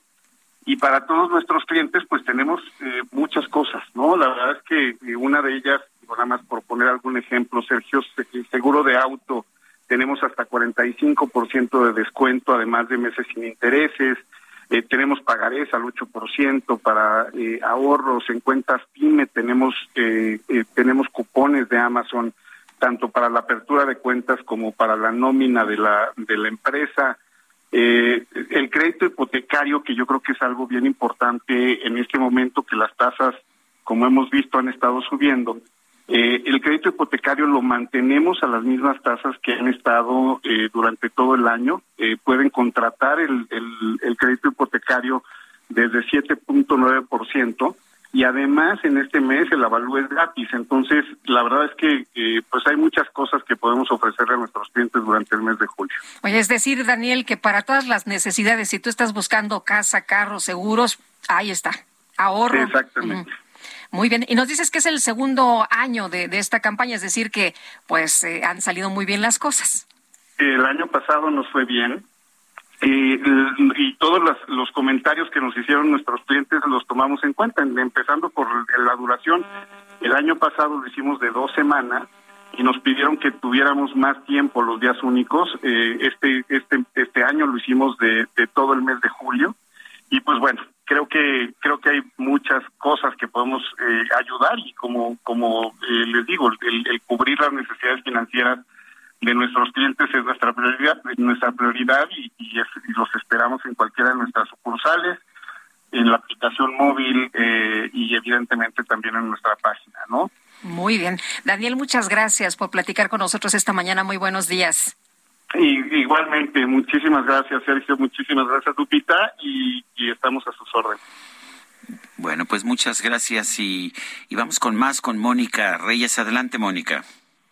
Muchas gracias, Sergio y Lupita. ¿Cómo están? Muy buenos días. Pues les platico que llegaron los días únicos. Cámbiense, amigos, a Citibanamex y disfruten de promociones únicas en todos nuestros productos. Descubran cuál es el ideal para su momento de vida. Además, al contratar, participan para ganar boletos para el Fórmula 1 Gran Premio de la Ciudad de México 2022, presentado por Heineken. La vigencia es del 1 al 29 de julio del 2022. Las bases de la promoción están en www.citibanamex.com diagonal días únicos. Requisitos de contratación y comisiones en www.citibanamex.com. Ahora sí, regresamos de nuevo con ustedes. Gracias. Ti, Mónica, Mónica Reyes. Bueno, un enfrentamiento en la alcaldía Tlalpan dejó un elemento de la Secretaría de Seguridad Ciudadana de la Ciudad de México herido. Está grave, así lo ha reportado el propio secretario García Harfush. Y también dio a conocer la detención de 14 delincuentes. Carlos Navarro, tú tienes todos los detalles. Adelante. Buenos días, Sergio Lupita. Les saludo con gusto a ustedes al auditorio y les comento que una célula delictiva que buscaba apoderarse del narcomenudeo en la zona de Topilejo fue desactivada por la Secretaría de Seguridad Ciudadana de la Ciudad de México. Tras una serie de denuncias ciudadanas, elementos de esta Secretaría llevaron a cabo un operativo donde fueron detenidos 14 delincuentes que no son originarios de la capital del país, sino del estado de Sinaloa. Además, en el operativo se aseguraron 10 armas largas, incluyendo un fusil Barrett calibre 50 y una ametralladora tres armas cortas, 12 granadas, chalecos balísticos, 74 cargadores y bastante droga. En conferencia de prensa, el secretario de Seguridad Ciudadana, Omar García Harfush, dijo que los detenidos, al menos algunos, son de Sinaloa. Escuchemos. Estas personas en las primeras entrevistas ya hoy sabemos, dicen que no son originarios de la Ciudad de México. Algunos de ellos son, vamos a verificar cuántos, pero algunos de ellos son del estado de Sinaloa, lo cual quiere decir que también pues vienen de un grupo, de este, de este grupo de, de Sinaloa. También comentarles que durante el operativo resultaron lesionados cuatro policías, de los cuales uno lamentablemente se encuentra en estado grave. También les comento que por la desaparición de Alexis de Jesús Azamar, quien era estudiante de la UAM y apareció muerto sobre la carretera México-Puebla, fueron detenidas tres personas. Así lo informó el vocero de la Fiscalía General de Justicia de la Ciudad de México, Ulises Lara, quien explicó que se trata de dos paramédicos y el propietario de la ambulancia que le brindó la atención en mayo pasado. Los tres fueron trasladados al reclusorio norte, donde quedaron a disposición del juez que lo requirió. Recordemos que el 28 de mayo pasado el joven fue a una fiesta al centro de la Ciudad de México y después, tras un incidente, fue atendido por dicha ambulancia que jamás lo llevó a un hospital y al contrario apareció muerto en la carretera México-Puebla semanas después. Escuchemos. Con el apoyo de las cámaras de C5 se observó la llegada de una ambulancia privada, misma que probablemente realizó el supuesto traslado al Hospital Regional de Zaragoza. Sin embargo, la unidad no se detuvo ahí y la última imagen del vehículo fue captada sobre la autopista México-Puebla. Sobre esa unidad vehicular, es fundamental señalar que luego de los hechos, la ambulancia fue modificada en su cromática para buscar evitar que fuera identificada por las autoridades. Sergio Lupita, la información que les tengo. Muy bien, muchas gracias, Carlos. Muy buenos días. Hasta luego, buenos días. Un grupo de diputadas del PRI eh, acudieron a la Fiscalía General de la República para denunciar a la gobernadora de Campeche, Laida Sansores, por calumnias y por violencia violencia en razón de género contra estas legisladoras. Montserrat Arcos es diputada federal por el PRI, la tenemos en la línea telefónica. Diputada Montserrat, ¿cómo está? Buenos días. Cuéntenos de esta denuncia y cuéntenos de, pues eh, ahora sí que las afirmaciones de la gobernadora de Campeche que han llevado esta denuncia. Bueno, pues lamentablemente, eh, primero quiero saludarte y saludar a todo tu auditorio y pues decirte que lamentablemente el día de ayer tuvimos que eh, iniciar un proceso legal en contra de la gobernadora de Campeche, pero asimismo eh, hacer público algo que pues ella ha venido realizando en contra de las diputadas de nuestro partido y que tiene que ver con el hecho de que pues las manifestaciones en su programa este televisión que tiene del martes de Jaguar denostan la integridad de, las mujeres, eh, pues no solamente porque somos diputadas, sino el hecho de que ella pueda afirmar que tiene imágenes íntimas de quien sea, lamentablemente es algo que daña y daña más viniendo de una gobernadora. Imagínate la lucha que se ha dado durante muchos años para que las mujeres podamos tener estos espacios de representación y que hoy quien gobierna el estado de Campeche haga uso de esta silla para denostar y para ultimar a sus enemigos políticos haciendo uso, en este caso, de lo que ella este, considera que es pues atacar a las diputadas, eh, insinuando, porque eso fue lo que, lo que dijo, que muchas de nosotras conseguimos el espacio político que hoy tenemos a base de enviar fotografías eh, de carácter íntimo. Entonces, Sergio, pues, esto es lamentable, esto es muy triste y pues te quiero decir que nosotras no estamos de acuerdo con que la gobernadora haga esto y la llamamos a la reflexión, porque finalmente ella también es mujer, ella tiene hijas, ella ha tenido hermanas y creo que no, es la manera en la que nos debemos de conducir las mujeres denosta y denigra sobre todo la participación política de nuestro género. En Montserrat, de hecho, dijo que tenía, eh, dijo, tenemos material, no, no dijo, eh, tengo el material, dijo, tenemos material como si estuviera en posesión de varias eh, personas. Estas fotografías que dice, pues, son material íntimo, que pues, que se, se le mandó al líder del PRI, al líder nacional del PRI. Mira, yo, yo lamento que incluso los comentarios de la gobernadora vayan en ese sentido porque ella lo que, lo que externó el martes pasado fue justamente que tenían en posesión la fiscalía. Ahora, imagínate, en ese mismo programa estaba Lupita, el fiscal Renato Salles, que se supone que es una dependencia autónoma mofándose, riéndose, hace cuenta que no era este un programa del gobierno del estado, era un, un talk show y no era Laida Sansores, era un Laura de América. O sea, fatal. Y el mismo fiscal haciendo burla de lo que la gobernadora estaba manifestando en ese momento y no lo podemos permitir. Mira, yo lo dije ayer en mi participación ante los medios de comunicación como dirigente de las mujeres, pero también como mujer, como hija, como hermana. Yo creo que el día de hoy este tipo de afirmaciones eh, son completamente contrarias a la lucha que hemos venido dando las mujeres en este país, Lupita. Imagínate tan, el tan solo hecho de decir que pueden tener esas imágenes, externarlo, pues cualquiera lo siente como una amenaza, ¿no? Y creo que el, el día de hoy lo que se ha logrado es evidenciar que nadie debe de permitir estas prácticas porque si el día de hoy en un país donde mueren 11 mujeres al día y el gobierno no hace nada, en donde tenemos 3.500 feminicidios a lo que va de este gobierno, el día de hoy que este gobierno se ha dedicado año con año a recortar de un plumazo el en el presupuesto de egresos de la federación, en, en el anexo 13 que consagra los programas a favor de las mujeres, el día de hoy, si nosotras las diputadas permitimos que una gobernadora del partido que se haga esto, Imagínate que pueden esperar las ciudadanas de a pie. O sea, es lamentable siquiera decir que las tienen. Ahora, si se atreviera a difundirlas, pues tú sabes que ahí encuadra perfectamente en lo que tiene que ver con la ley Olimpia. Pero bueno, caminó en una línea muy delgadita, pero el solo hecho de caminar en esa línea delgadita y hacerlo público de la forma en la que lo hizo, y todavía ayer, Lupita, lamentable, haciendo una canción del mismo tema la señora, por Dios, otra vez insinuando que alguna compañera pudiera estar enamorada, confiar, enviar fotografías. No, no, no, o sea, lo que vemos es, es digno, en serio, digno de ponerle atención y sobre todo de llamar a la cordura a las autoridades del Estado de Campeche. Monserrat Arcos, diputada federal por el PRI, gracias por tomar nuestra llamada. Montserrat. Creo que se, se se fue, se cortó por ahí la comunicación. Sí. Bueno, vamos con vamos con Vamos con más. El PRD en la Cámara de Diputados se solidarizó con las legisladoras del PRI. Quieren, eh, eh, pues, eh, que ya fueron a, el día de ayer a denunciar a la gobernadora de Campeche, Laida Sansores, por calumnias y violencia contra la dignidad. Jorge Almaquio, cuéntanos qué tal. Muy buenos días.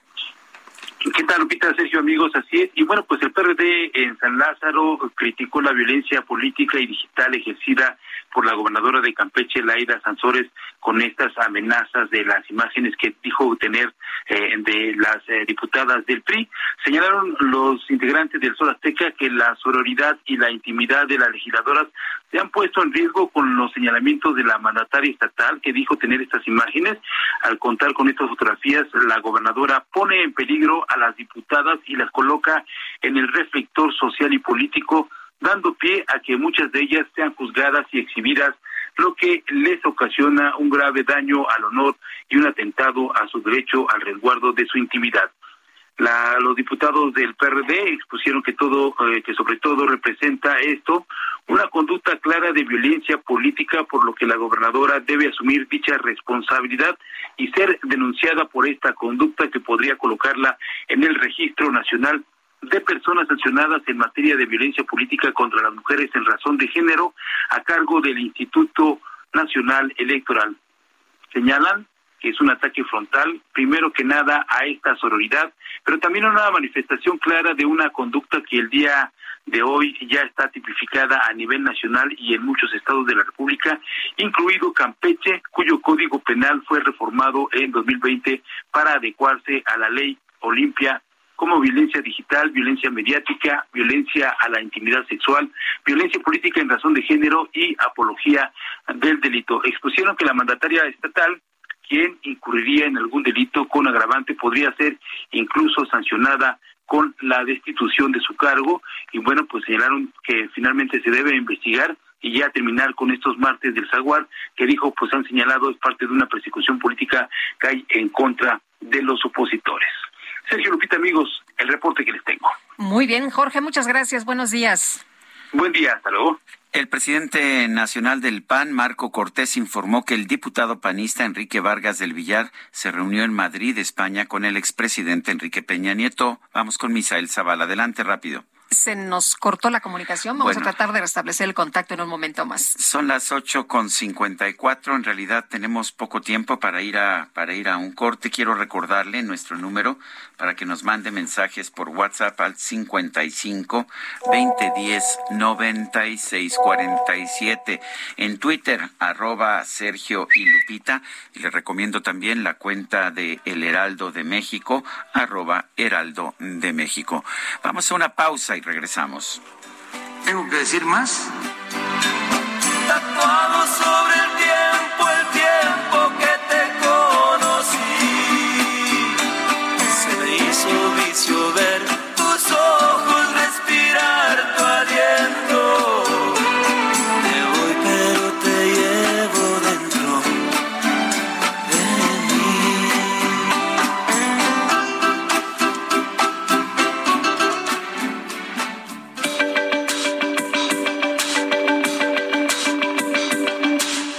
Sarmiento y Lupita Juárez quieren conocer tu opinión, tus comentarios o simplemente envía un saludo para hacer más cálida esta mañana. Envía tus mensajes al WhatsApp 55 20 10 96 47.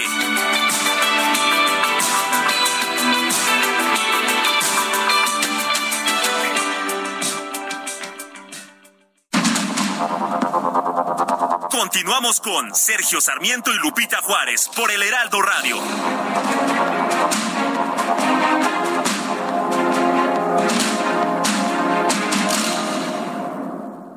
¿Sabías que tienes un superpoder en tus manos? Con la API Web de Cinepolis, compra tus boletos sin hacer fila y recibirás un cupón en tu correo para que puedas disfrutar de un Maxi Combo Mix por solo 219 pesos. Sin excusas. API Web Cinepolis. Más fácil, más rápido, más seguro. Sé que te marchaste sin saber, sin escuchar, sin comprender que hay una daga envenenada aquí en mi pecho El mal ya está hecho ahora, sé que no merezco tu perdón, que lastimé tu corazón. Hoy me avergüenzo, fui el motivo de tu llanto. Queriéndote tanto, pues te amo, te amo.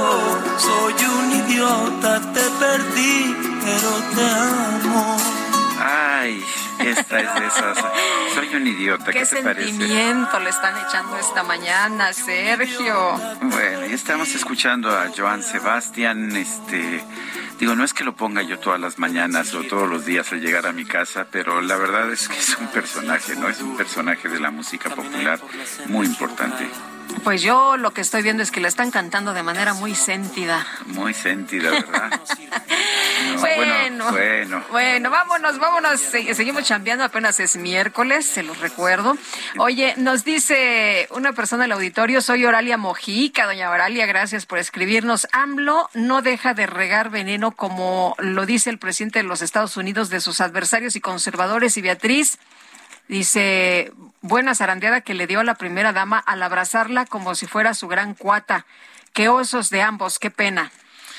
Dice otra persona, buenos días Sergio y Lupita, saludándoles y felicitando al equipo del Heraldo. Desde el cálido istmo de Tehuantepec, Oaxaca, el señor Ambrosio, desde hace algunos días me he preguntado si nuestro amigo Julio Romero quisiera decirnos cómo se llama esa rola prendidísima con la que inicia su cápsula, tocando el claxon con un ritmo inigualable y singular.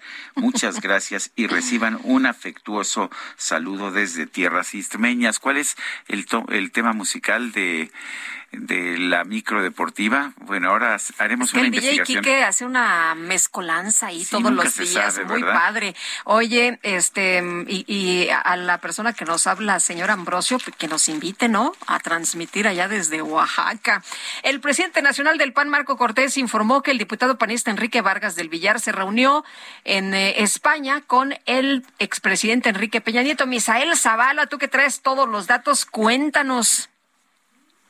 Buenos días, buenos días, Sergio. Efectivamente, pues el diputado mexiquense Enrique Vargas del Villar, quien también es aspirante de Acción Nacional al gobierno del Estado de México, se reunió en Madrid, España, la semana pasada con el expresidente de la República, Enrique Peña Nieto. Así lo confirmó el líder nacional panista Marco Cortés Mendoza, quien detalló que Vargas del Villar, que también coordina el PAN en el Congreso mexiquense, le comentó que fue un encuentro casual. Cortés Mendoza detalló que Vargas del Villar viajó a Madrid, España, para llevar a su hija a estudiar en esta ciudad. Y fue entonces que se dio el encuentro en un lugar público con el expresidente Peña Nieto. Incluso dijo, eh, pues, a eh, palabras de Marco Cortés, dijo que Vargas del Villar le dijo, fui a Madrid a llevar a mi hija a estudiar y en lugar público se generó este encuentro y fue de manera casual. Pero no fue que haya ido como se llegó a escribir, sino que iba únicamente a llevar a su hija a un colegio. En una conferencia de prensa, el dirigente nacional del PAN, Marco Cortés,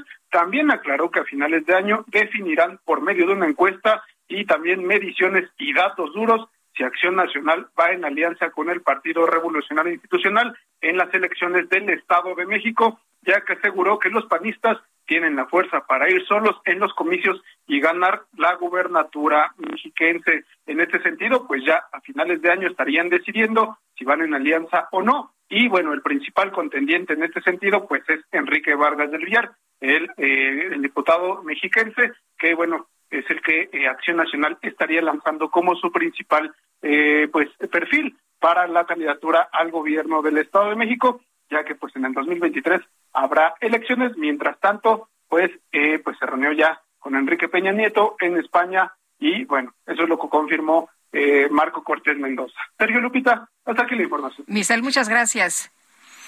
Hasta luego, Misael. Oye, y bueno, pues es que se pusieron muy nerviosos los de Morena, ¿no? Que por eso le andaban sacando ahí sus trapitos al expresidente Peña por si se le ocurría meter la mano en eh, alguna elección para el Estado de México. Eso es lo que andaba circulando por ahí. Y efectivamente, dice, dice del Vargas del Villar, si nos encontramos, pero fue casual. Bueno, vamos a, vamos a la micro deportiva en el Día Mundial del Rock. Y yo no, yo no sé por quién hubiera votado Julio Romero, que no se le dio voto, eh, si por el Día Mundial del Rock o por uh, Joan Sebastián, pero pues ya le preguntaremos. obvio, obvio. Son las nueve con seis.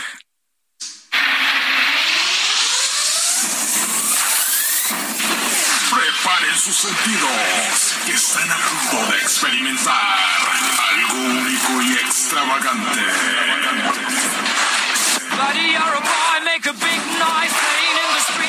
Algo que te hará vibrar de emoción y te dará una descarga electrizante. Así que preparen sus cronómetros y sean todos bienvenidos a la hora más perrona. Bienvenidos sean todos ustedes. Bienvenidos sean todos ustedes. La micro deportiva.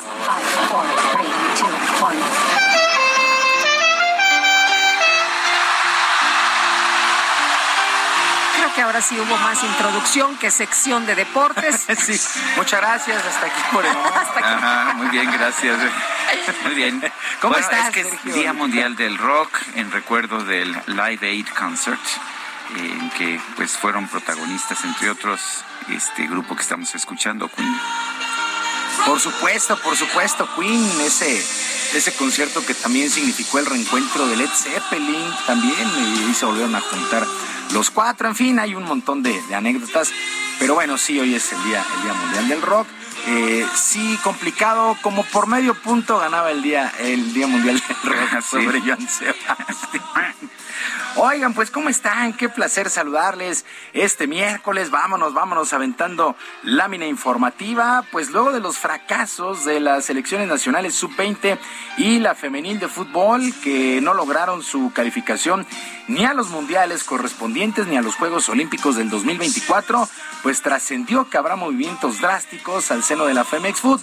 En primera instancia, los técnicos de estos equipos no continuarán en sus cargos. Los casos de Luis Pérez con la sub-20 ni Mónica Vergara con la femenil. En el plano directivo, Gerardo Torrado, director general de selecciones nacionales, e Ignacio Hierro, director deportivo, pues también estarían abandonando sus respectivos lugares en el organigrama. La sub-20 quedó eliminada en los cuartos de final de su eliminatoria ante Guatemala en penaltis, mientras que la femenil no anotó un solo gol en tres duelos, no ganó un solo punto allá en Monterrey. También en el premundial, sí son fracasos bien importantes y pues eh, van a causar movimientos allá en la Federación Mexicana de Fútbol. Luis Pérez no seguirá con la sub-20 ni Mónica Vergara con la femenil. La verdad es que duele, duele mucho, duele mucho después de ganar una medalla de oro en el 2012, una de bronce en el fútbol eh, en Tokio 2020, pues no asistir a unos Juegos Olímpicos, la verdad es que sí es un retroceso. Bueno, y mucha actividad hubo en las instalaciones de las Águilas del América, ya que se presentó de manera oficial el duelo amistoso entre el Bayer Leverkusen y el América Femenil el próximo viernes en el Estadio Azteca a las 4 de la tarde.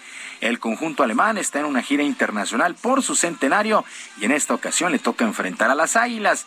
Por lo pronto, el técnico del conjunto mexicano, Ángel Villacampa, espera aprovechar al máximo este duelo internacional que les dejará un gran aprendizaje.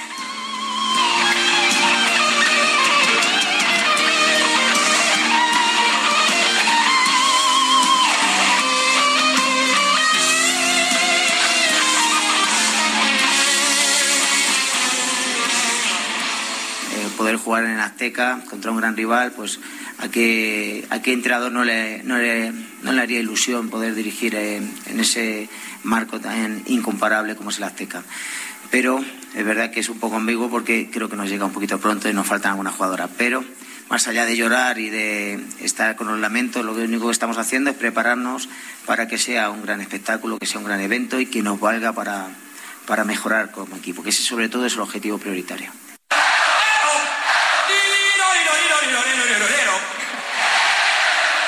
Oye, el otro día en el metro, ¿no? Se subió un cuate. Sí. Se, ar- se armó ahí muy padre. ¿Será, ¿Será este la actuación más recordada en la historia del rock? Yo creo que sí. Yo creo que cuando tú levantas la mano y cien mil lo hacen al lado tuyo, como lo hacía Freddie Mercury, ya, ya trascendiste, ¿no? Sí. Ya trascendiste, qué cosa tan espectacular. Bueno, posterior a esta conferencia de prensa, el uruguayo Sebastián Cáceres eh, tuvo contacto con los reporteros donde reconoció que no le tienen miedo al Toluca, equipo que enfrentarán en la fecha 3 del próximo fin de semana. Sebastián Cáceres, el defensa uruguayo del América. Que no se confíen, ¿eh? Que no, sí, bueno. Que no se confíen. bueno, el Toluca llega invicto a este duelo con seis puntos, mientras que América no ha ganado en la presente ¡No sirve para nada!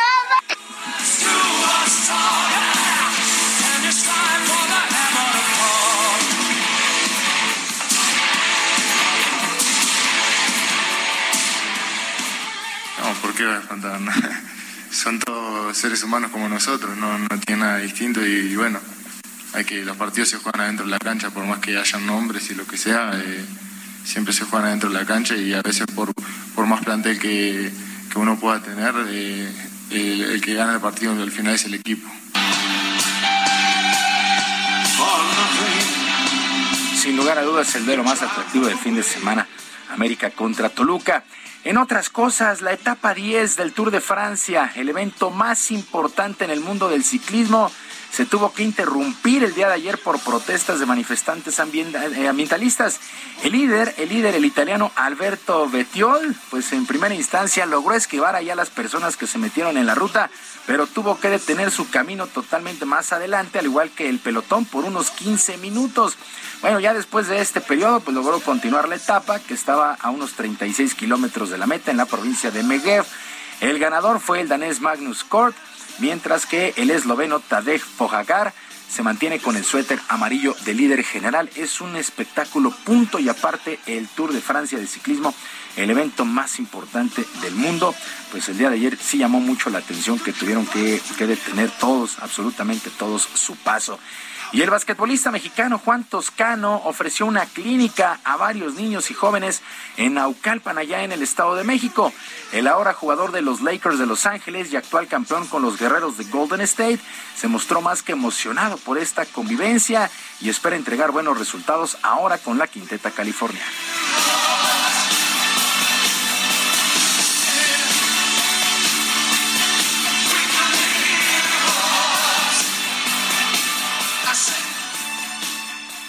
Con los niños y pues estuve muy emocionado para ir a Los Ángeles, estar en los Lakers, muy contento con mi contrato, mis agentes y todo eso.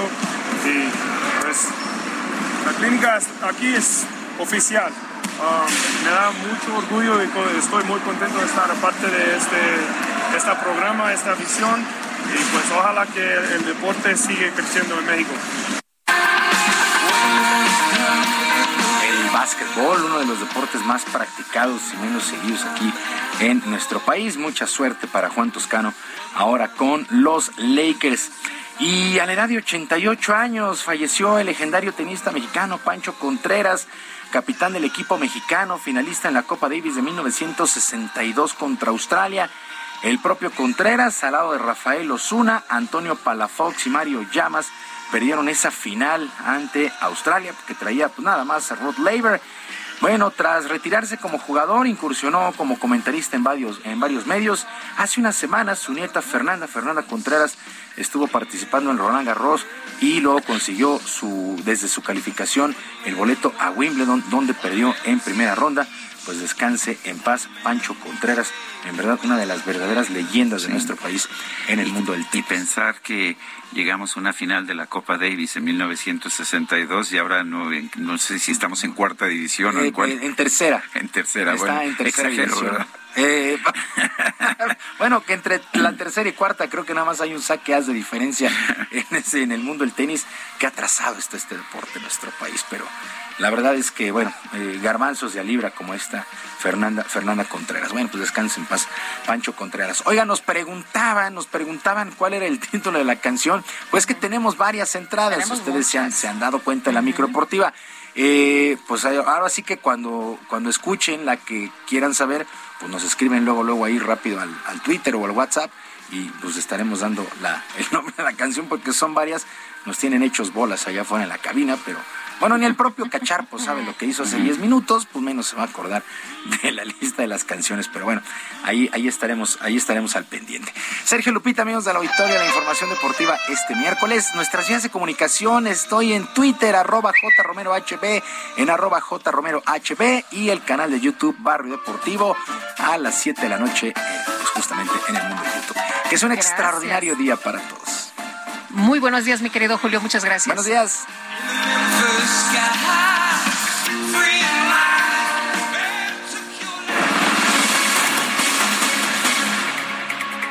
Mónica Reyes, adelante Mónica, buenos días.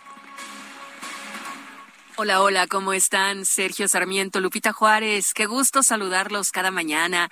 Y amigos, Ármate la mejor oficina en casa o date un gusto con las rebajas relámpago de Office Depot en tecnología. Obtén desde 3 hasta 18 meses sin intereses, solo con tu tarjeta de crédito Citibanamex. No dejes pasar esta promo. Vigencia del 12 al 15 de julio del 2022. Condiciones en citibanamex.com diagonal promociones. CAT 73.9% sin IVA. Cálculo 30 de marzo del 2022. Vigencia al 30 de septiembre del 2022. Regreso con ustedes a escuchar las noticias. Gracias. Hasta luego, Mónica. Buenos días. El INE eh, está buscando eh, cuáles son los criterios de los partidos políticos, eh, está pidiendo que se definan para pues para elegir a mujeres como candidatas a los gobiernos de los estados que se van a pues que se van a dirimir en el 2023. Dania Rabel es consejera del Instituto Nacional Electoral. Eh, señora consejera, buenos días, gracias por tomar la llamada. exactamente qué dice la ley y qué tendrían que estar haciendo los partidos políticos. Muy buenos días, Sergio y Lupita. Un gusto Hola, ¿qué tal? Buenos este días. Eh, escuché la mañana que les informaban tu reportera respecto a esta sesión que tuvimos en las Comisiones Unidas de Igualdad de Género discriminación y prerrogativas y partidos políticos. Me parece importante contextualizarles por qué nos encontramos en este momento tomando esta decisión en el INE. Y esto surge derivado de las elecciones de 2021, en donde dos mujeres que aspiraban a una gubernatura, una en el caso de Oaxaca y otra en Tamaulipas por el partido Morena, impugnaron ante la sala superior el proceso interno de selección porque consideraban que las condiciones internas de competencia no eran justas. La sala superior conoció estos asuntos y dijo que efectivamente Morena no estaba garantizando la paridad sustantiva a través de un criterio de competitividad. Esto en español lo que quiere decir es que Morena no contaba con los criterios para garantizar que las mujeres fueran postuladas en condiciones de igualdad con los hombres en las entidades donde son más competitivos y por ende donde tienen más posibilidades de ganar. Ahora, la sala superior admitió que este no era un problema privativo de Morena, sino de todos los partidos políticos. Por eso le ordenó a todos los partidos políticos nacionales que a partir del próximo proceso electoral para gubernaturas definieran reglas claras en las que precisaran cómo aplicarán la competitividad en la postulación de mujeres a las candidaturas a gubernaturas conforme a criterios mínimos que dio el propio tribunal. Y como sabemos, las elecciones próximas son la renovación de las gubernaturas en Coahuila, en el Estado de México. Y aquí viene lo que nos ordenó específicamente al INE. Al INE le ordenó supervisar que se hicieran las reglas de paridad sustantiva por parte de los partidos políticos y que verificáramos que cumplieran con esos criterios. Por eso el Instituto Nacional Electoral hizo una revisión de la normativa de los partidos políticos y determinó que ninguno establecía de manera clara y precisa mecanismos para garantizar la paridad sustantiva en la postulación de candidaturas a las gubernaturas a través de los criterios de competitividad. Y el día de ayer en estas comisiones unidas aprobamos que los partidos políticos hicieran algunas modificaciones a sus documentos básicos, pero hasta en tanto estos se llevan a cabo, establecimos ciertas reglas que deben de estar vigentes para la selección de las personas que van a ser candidatos a las gubernaturas en el Estado de México y en Coahuila. Reglas que tienen que ver como darle publicidad de vida a todo el proceso interno de selección, que antes de que se emita la convocatoria se definan en qué entidades federativas se van a postular a hombres y a mujeres, o en su caso únicamente a mujeres, y que se diga también que las mujeres tienen que estar en aquellas entidades federativas en donde los partidos políticos sean más competitivos. Estas reglas, este método de selección, nos lo tienen que dar a conocer en el INE al menos 30 días antes del inicio de su proceso interno de selección y también se dice con mucha claridad que en este caso en donde hay elecciones en dos entidades, los partidos políticos deben de postular al menos a una mujer en estas dos entidades significa que el INE esté obligando a los a que se postulen puras mujeres. No, no estamos obligando a que se postulen puras mujeres. Lo que se está diciendo es, entiendo también incluso esta reforma constitucional de 2019 que habla del principio de paridad de género en todo, que bueno, pues si van a haber dos candidaturas, al menos una de esas dos candidaturas sea para una mujer. Muy bien, lo que nos explicabas, ¿no? De paridad sustantiva. Es correcto. Es correcto, y bueno, y evitar que las manden a la mejor entidades federativas en donde no sea competitivo el partido político, que es también una cuestión que hemos visto desde hace mucho tiempo con las mujeres, desde que incluso se hablaba de cuotas de género. Sí, sí, que las, las llevaban a, lugares perdedores, ¿no? Eh, sí. Bueno, pues Dania Rabel, consejera del Instituto Nacional Electoral, gracias por ofrecernos estas aclaraciones, estas explicaciones. Con muchísimo gusto, Sergio Lupita. Hasta luego, muchas gracias, buenos días. Bueno, la CONAGUA, eh, este órgano administrativo desconcentrado de la Secretaría del Medio Ambiente y Recursos Naturales, publicó en la edición matutina del Diario Oficial de la Federación un acuerdo con el que declara el inicio de la emergencia escuchó usted bien, inicio de la emergencia por sequía para el 2022. ¿Y qué quiere decir esto? Bueno, que la comisión podrá instrumentar medidas transitorias y concertadas con los usuarios para garantizar el abasto de agua a la población en cuencas o municipios que presenten estas condiciones conforme se indique en el monitor de sequía en México que publica quincenalmente la misma con agua. Así que tendremos que estar muy atentos. Bueno, en otros temas, en el Centro Cultural Mexicano en Washington, el presidente Andrés Manuel López Obrador acudió este miércoles a una reunión con empresarios estadounidenses y mexicanos. Con este encuentro, de hecho, va a cerrar sus actividades de la visita oficial a los Estados Unidos. El mandatario arribó después de las nueve de la mañana y, según su agenda oficial, está programada que su participación concluya después de las diez de la mañana con treinta minutos tiempo local de Washington. Entre los empresarios están participando Carlos Slim Elú y su hijo Carlos Slim Domit, presidente del Consejo de Administración de Telmex.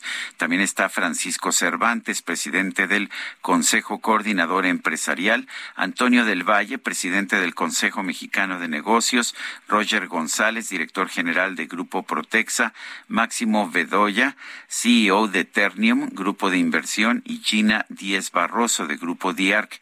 está presente también el embajador de Estados Unidos en México, Ken Salazar, y el secretario de Cultura del gobierno de Joe Biden, Tom Vilsack. Por el lado de los funcionarios de México están presentes el canciller Marcelo Ebrard, la secretaria de Economía Tatiana Cloutier y el director general de Petróleos Mexicanos Pemex, Octavio Romero Oropesa. Son las nueve con veinticuatro minutos. Vamos a una pausa y regresamos. Sé que te marchaste sin saber, sin escuchar, sin comprender que hay una daga envenenada aquí en mi pecho. El mal ya está hecho ahora, sé que no merezco tu perdón, que lastimé tu corazón. Hoy me avergüenzo, fui el motivo de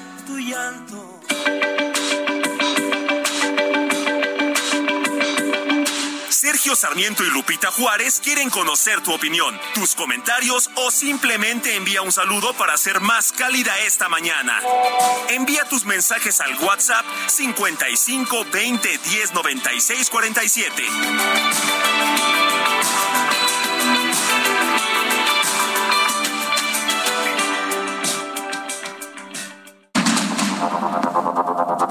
Continuamos con Sergio Sarmiento y Lupita Juárez por el Heraldo Radio.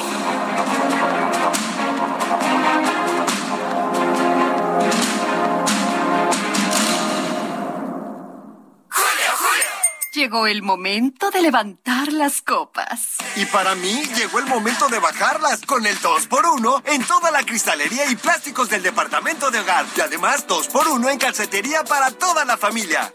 Con Julio lo regalado te llega. Solo en Soriana. A julio 14. Aplican restricciones. Gastrolab. Historia, recetas, materia prima y un sinfín de cosas que a todos nos interesan. Hola amigos del Heraldo Radio, soy el chef Israel Arechiga de Gastrolab y a poco nos antoja media semana un coctelito de camarón bien rico. Bueno, pues traigo una receta muy muy particular que podemos encontrar en gastrolabweb.com y que es una completa joya. Necesitamos un poquito de catsup, la que más nos guste. Yo de preferencia busco una que no sea muy dulce, ya que le vamos a poner un chorrito de refresco de naranja. Después vamos a poner salsa bruja que ya viene en un frasco que viene en una botella normalmente, muy tradicional, muy guerrerense. Después le vamos a poner un de limones con semilla para darle acidez, un poquito de salsas de las oscuras, ya saben de cuáles, para darle un poquito de sabor. Picamos cebolla, cilantro, aguacate y ahora sí hacemos una mezcla con camarón cóctel cocido. Le podemos poner pulpo, almeja, caracol y tenemos un coctelito espectacular que bien se puede acompañar con una agüita bien fresca o con medida, siempre nada con exceso, con una cerveza bien fría. Llegó una oferta de alta definición. Pantalla LG de 55 pulgadas, 4K Smart TV a solo 9,990. Y además, 25% de descuento en estufas, campanas y parrillas de gas. Con Julio, lo regalado te llega. Solo en Soriana. A julio 14. Aplican restricciones.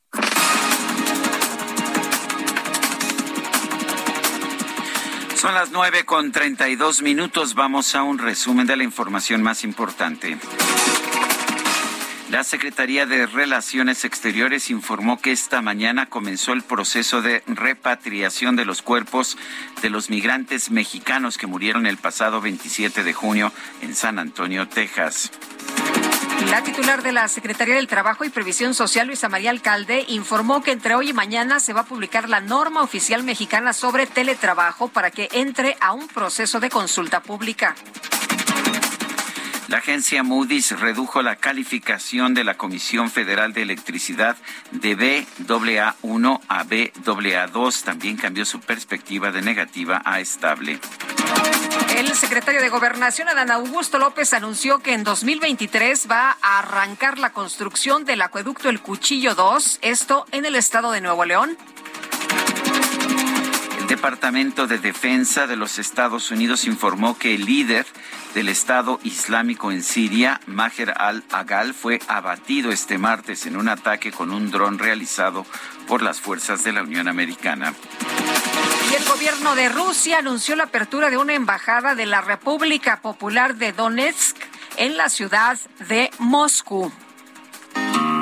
Yo soy un taco. Tú eres un taco. De carne y de frijol. De carne y de frijol. Con poca salsa. Con poca salsa. Y mucho sabor. Mucho sabor. Bueno, a ver, mire, la primera dama de los Estados Unidos, ahí sí hay primera dama, Jill Biden, ofreció una disculpa luego de que se le criticó por afirmar en un discurso que la comunidad latina es tan hermosa como las flores de Miami y tan única como los tacos del desayuno en San Antonio. Eh, sin embargo, muchos internautas mexicanos sí tomaron el comentario con buen humor y se declararon orgullosos de ser hermosos como los tacos. Yo soy un taco. Tú eres un taco. Que se va al fogón. Julio, Julio. ¡Ya lo Seguro no tiene remedio. Pues para remedios, medicamentos y más, llega el 4x3 en todo el departamento de farmacia. Y además, 3x2 en todos los detergentes líquidos. Con Julio, lo regalado te llega. Solo en Soriana. A julio 14. Aplica restricciones.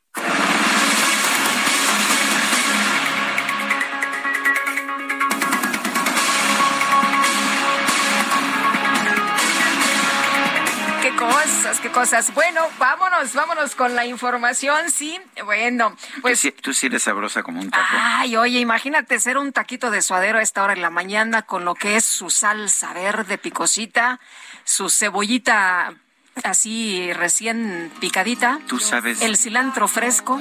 Tú sabes que esto puede ser este considerado como agresión, como violencia eh, violencia, no sé si de género, pero violencia No sean así, generalizada no sean así. en contra de un equipo que empieza a trabajar a las seis de la mañana.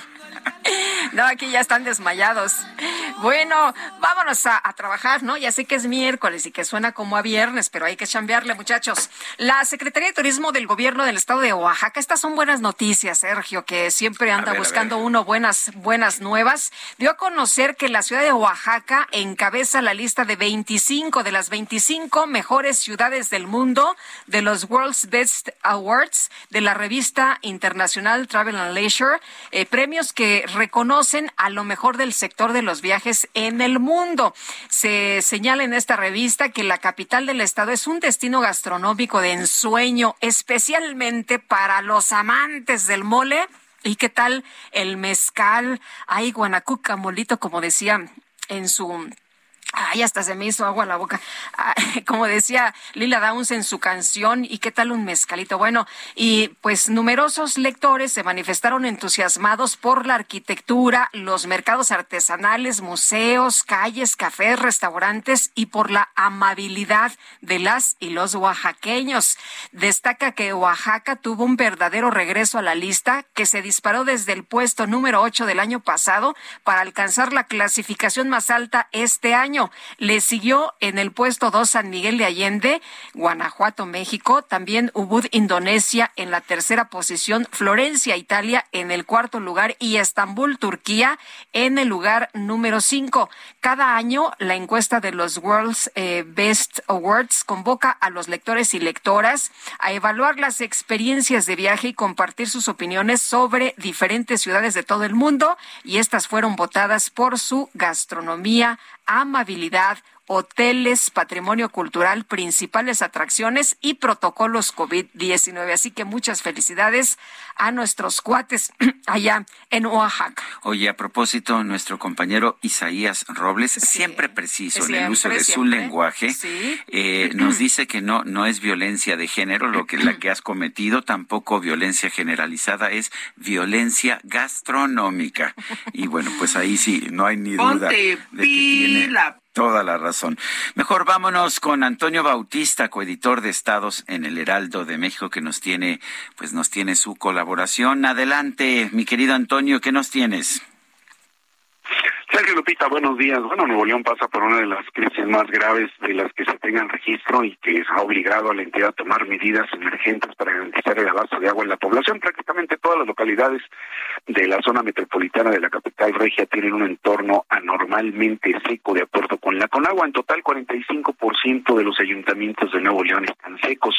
Si bien el gobernador Samuel García reprochó a finales de junio que los estados no han mostrado solidaridad con Nuevo León, sí se han hecho esfuerzos en entidades vecinas y algunas no tan cercanas para tratar de mitigar el impacto por la falta de líquido en el consumo doméstico. Empresarios y ciudadanos de Tampico, Ciudad Madero, Altamira, en Tamaulipas y el norte de Veracruz mandaron 35 mil litros de agua en una pipa y dos unidades con líquido embotellado. Desde Guanajuato se logró el envío impulsado por el PAN de dos tráileres y medio con agua embotellada para distribuirlo entre la población neolonesa. Una primera caravana de 12 pipas de agua potable salió de la capital de San Luis Potosí hacia Monterrey con una donación por parte de transportistas potosinos para sus homólogos en Nuevo León.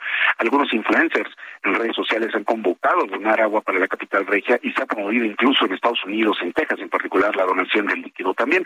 Estas medidas no resuelven la situación por la que pasa Nuevo León, eh, que pues está entrando ya en una etapa más crítica luego de que la presa Cerro Prieto prácticamente está seca a niveles de eh, 0.48% de su llenado. Su pérdida genera un déficit de agua de 35% a pesar de las medidas de racionamiento que se han aplicado. La perforación de pozos, la construcción de la presa Libertad, la inyección de agua en la red son algunas de las acciones que ha emprendido el gobierno federal. Ayer se llevó a cabo precisamente la reunión juntos por el agua de Nuevo León en la que estuvieron el secretario de Gobernación, Adán Augusto López, y el secretario y el gobernador, Samuel García. Durante el encuentro, el gobierno federal pues reiteró el compromiso de apoyar a Nuevo y se anunciaron medidas para resolver en el mediano y largo plazo la escasez de agua en la entidad con obras como el acueducto de Cuchillo 2 y la posibilidad de traer agua del río Pánico, Pánuco, pero hasta 2023. La reunión ocurre justo cuando la Conagua declaró el inicio de la emergencia por sequía en México. La declaratoria publicada en el Diario Oficial de la Federación, que entra en vigor este miércoles, permite al organismo adoptar medidas extraordinarias para mitigar la escasez y garantizar un equilibrio en el suministro de uso agrícola, industrial y doméstico en las zonas afectadas. Y es que la falta de agua es un tema grave no solo para Nuevo León, sino para todo el país. Se calcula que siete de cada diez municipios no tienen agua suficiente. De acuerdo con el monitor de sequía, Sonora, Chihuahua, Coahuila y Baja California están en situación extrema.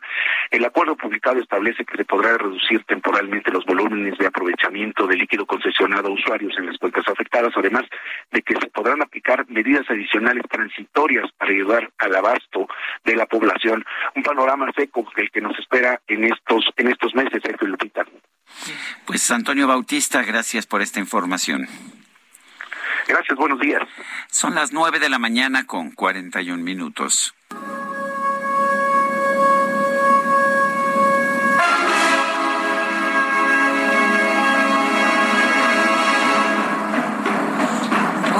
Pues este martes la NASA reveló las primeras imágenes en color de alta resolución del telescopio espacial James Webb que muestran, nos dicen, al universo como nunca antes se había visto. Y vamos a platicar precisamente con la doctora Julieta Fierro, astrónoma e investigadora, que siempre nos ayuda para entender un poquito más, investigadora del Instituto de Astronomía. Doctora, qué gusto saludarle esta mañana. Muy buenos días.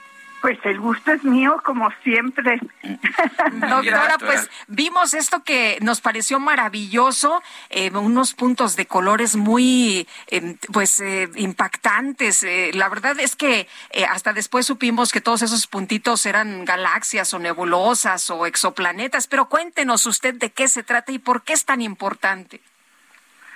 Bueno, pues eh, eh, que, que queremos conocer lo más distante del universo.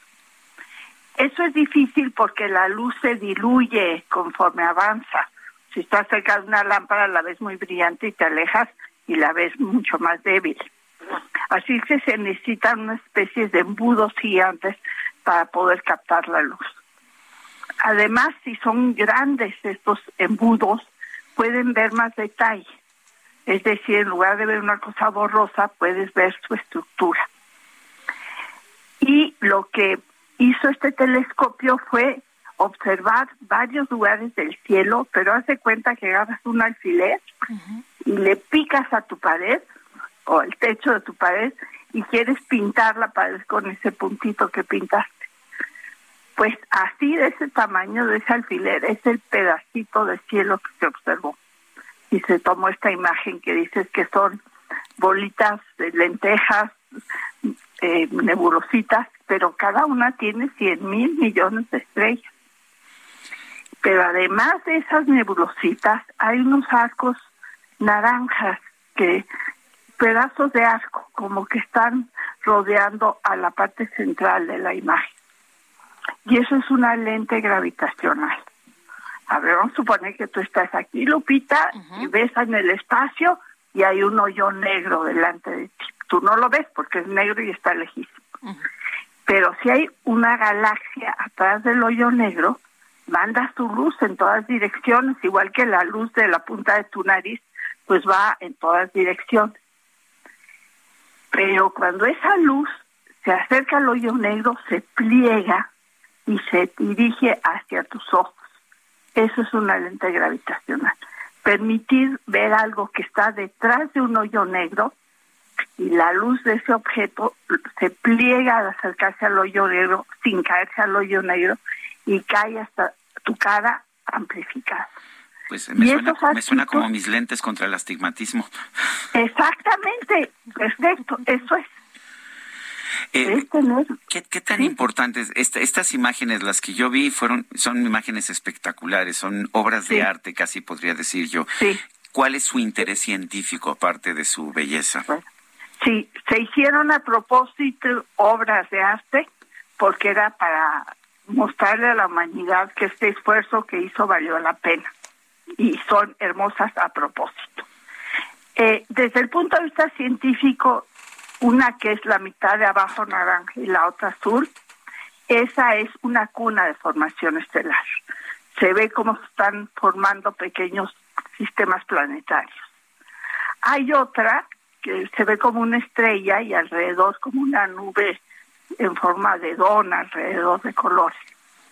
Esa es una estrella que fue como el Sol, pero ya está en las etapas finales de existencia, arrojó al espacio su atmósfera y quedó el puro núcleo pelón muy caliente rodeado de este envolvente en expansión. Eso va a ser el futuro del Sol dentro de 4.500 millones de años. Es decir, podemos ver cómo va a ser nuestro futuro. Hay otra imagen donde se ven cinco galaxias, estas nebulosas que dice Lupita, cada una con 100 mil millones de estrellas. Dos se están fusionando para hacer una galaxia más grande. Eso le va a pasar a la Vía Láctea, se va a fusionar con la galaxia de Andrómeda dentro de 500 millones de años para construir una galaxia más grande. Es decir, las galaxias pequeñas se han ido fusionando para hacer galaxias más grandes, más grandes más grandes. Es decir, esta imagen también nos enseña nuestro futuro. Pues qué interesante. Pues, Sí. Sí, es súper interesante, doctora. Sí, hay una gráfica de un planeta que pasó delante de su estrella, que tiene una atmósfera, y se chupó parte de la luz de la estrella. Y, y, esa, eso que se chupó corresponde a moléculas de agua que están en este planeta. Es decir, ya se encontró agua en un planeta fuera del sistema solar. Y al menos en la Tierra donde hay agua hay vida. En las profundidades del mar, en las cavernas, debajo de los hielos, hay, si hay agua hay vida. Entonces esto nos está mostrando que al menos ese planeta podría tener. Pues no estamos solos, no estamos solos en el universo. Después hay otra imagen que es esta que tú dices de las manchitas blancas. Y es algunos de esos arquitos son la galaxia más antigua que se ha observado. O sea, esa lente gravitacional, como los anteojos de... Mis anteojos. tuyos, exactamente. como tus anteojos, dobló la luz y nos permitió ver una galaxia cuya luz tardó 13.100 años, 13.100 millones de años en llegar a la Tierra. 13.100 millones de años en llegar a la Tierra. Es el objeto celeste más antiguo que se ha observado. Y esto nos va a mostrar la historia. Vamos a suponer, Lupita, que yo te viera a ti, como fuiste hace 10 años, porque tu luz tardará tiempo en llegar. Pues te vería más joven. Y si estuvieras más lejos y tu luz tarda 20 años en llegar, pues te vería más joven. Y si estuvieras más lejos y tu luz tarda 100 años en llegar, pues verías tus bisabuelos. Y si estuvieras más lejos y tu luz tardara 100 mil años en llegar, te vería como una mujer homo sapiens. Todavía no serías homo sapiens sapiens. Y si tu luz tardara 3.800 millones de años en llegar, vería algas verde azules en el océano primitivo de la Tierra. Es decir, yo podría ver tu evolución, como fuiste Qué en el pasado. impresionante. Y ver estos objetos es ver cómo todos los objetos que vamos viendo así más y más y más lejos nos cuentan la historia del universo. Muy bien. Pues, doctora, le apreciamos mucho, como siempre, que nos pueda explicar, que nos pueda ayudar a entender lo que ocurre. Gracias a ti, gracias Toño, pues siempre es un placer inmenso estar con ustedes. Hasta luego, doctora. todas. Gracias. Mucho. Un abrazo, Adiós. igualmente. La doctora Julieta Fierro, ¿sabrá que me llamo Sergio Antonio, la doctora? Se me hace que sí, ¿O está pensando en mi hermano, que es astrofísico, que se llama Antonio que se llama? Antonio. Son las nueve con cincuenta minutos. Vamos con Mónica Reyes. Nos tiene información. Adelante, Mónica. Muchas gracias, Sergio Sarmiento Lupita Juárez. ¿Qué tal? Muy buenos días. Pues amigos, les comento que aprovechen el Prime Day de Amazon con Citibanamex este 13 de julio, porque podrán encontrar miles de ofertas y descuentos increíbles en productos electrónicos, ropa, videojuegos, hogar, libros y mucho más. Además, al pagar con tu tarjeta de crédito Citibanamex, aprovecha 18 y 24 meses sin intereses para vivir la experiencia Prime. Condiciones en citibanamex.com diagonal promociones CAT 73.9% sin IVA. Cálculo 30 de marzo del 2022. Vigencia al 30 de septiembre del 2022. Regreso con ustedes, Sergio Lupita. Buen día. Buen día, gracias Mónica Reyes. Son las nueve de la mañana con cincuenta minutos. Vamos a un resumen de la información más importante que se ha generado este mismo día. En este espacio, la diputada federal del PRI, Montserrat Arcos, denunció que la gobernadora de Campeche, Laida Sansores, realiza actos que denigran la participación de las mujeres en la política. Nosotras no estamos de acuerdo con que la gobernadora haga esto y la llamamos a la reflexión, porque finalmente ella también es mujer, ella tiene hijas, ella ha tenido hermanas y creo que no, es la manera en la que nos debemos de conducir las mujeres, denosta y denigra sobre todo la participación política de nuestro género. Los representantes de Morena, PAN, PT, Partido Verde y PRD ante el INE denunciaron que el instituto no tiene facultades para exigirles modificar sus documentos básicos para que postulen únicamente mujeres en las elecciones del 2023. El dirigente nacional de Morena, Mario Delgado, informó que 28 de los 67 aspirantes a la coordinación de los comités de defensa de la Cuarta Transformación en el Estado de México ya aceptaron las reglas del proceso interno. La aerolínea Viva Aerobús pospuso hasta el mes de septiembre el arranque de sus rutas del Aeropuerto Internacional Felipe Ángeles hacia Puerto Escondido, Acapulco y Oaxaca. El vuelo hacia La Habana, Cuba, quedó sin fecha definida. Basquetbolista mexicano de la NBA, Juan Toscano, ofreció una clínica para jóvenes de entre 13 y 17 años, integrantes de equipos de diferentes escuelas del IMSS, con el objetivo de impulsar a nuevos talentos nacionales de este deporte. Y un grupo de diplomáticos de la ONU se reunió hoy con representantes de Rusia y Ucrania para tratar de alcanzar un acuerdo que permita reanudar las exportaciones de cereales por el Mar Negro. Yo quiero tener un millón de amigos y así más fuerte poder cantar. Yo quiero tener un millón de amigos y así más fuerte poder cantar. En un informe publicado con motivo del Día Internacional de la Población, la Organización de las Naciones Unidas estimó que el próximo 15 de noviembre el mundo llegará a 8 mil millones de habitantes, a pesar de que la población global está creciendo a su ritmo más lento desde 1950. Por otro lado, la ONU señaló que en 2023 la India reemplazará a China como el país más poblado del planeta. Libre quiero llevar este canto amigo a quien Bueno, son las nueve de la mañana con 53 minutos. Eh, le informamos en temas económicos que se dio a conocer la inflación de junio en los Estados Unidos, una inflación de 9.1% que genera presiones en los mercados financieros. Están cayendo precisamente los mercados uh, financieros esta mañana allá en los Estados Unidos. El, uh, el, Dow Jones está bajando 0.65%, el Standard Poor's 0.34%, aunque el Nasdaq está repuntando muy ligeramente 0.06%, la bolsa mexicana cae fuerte 1.4%, el peso 21.23 allá en uh, ventanillas bancarias, mientras que el mercado al mayoreo 20.71. Se nos acabó el tiempo, Guadalupe. Pues vámonos entonces, que la pasen todos muy bien, disfruten día y mañana nos escuchamos a las 7. ¿Parece bien? ¿7? A las 7 Es muy buena hora, ¿no? Es buena a hora. todo dar, 7 en punto entonces. Claro que sí. Claro que sí, si lo dice DJ Kike, nosotros también. Hasta mañana, gracias de todo corazón.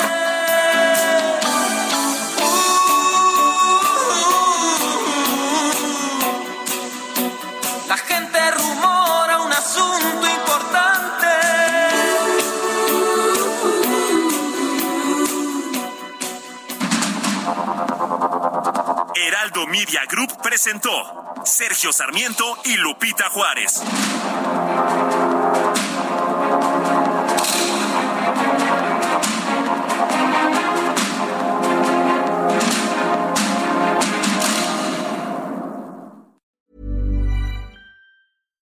Hi, I'm Daniel, founder of Pretty Litter. Cats and cat owners deserve better than any old fashioned litter. That's why I teamed up with scientists and veterinarians to create Pretty Litter.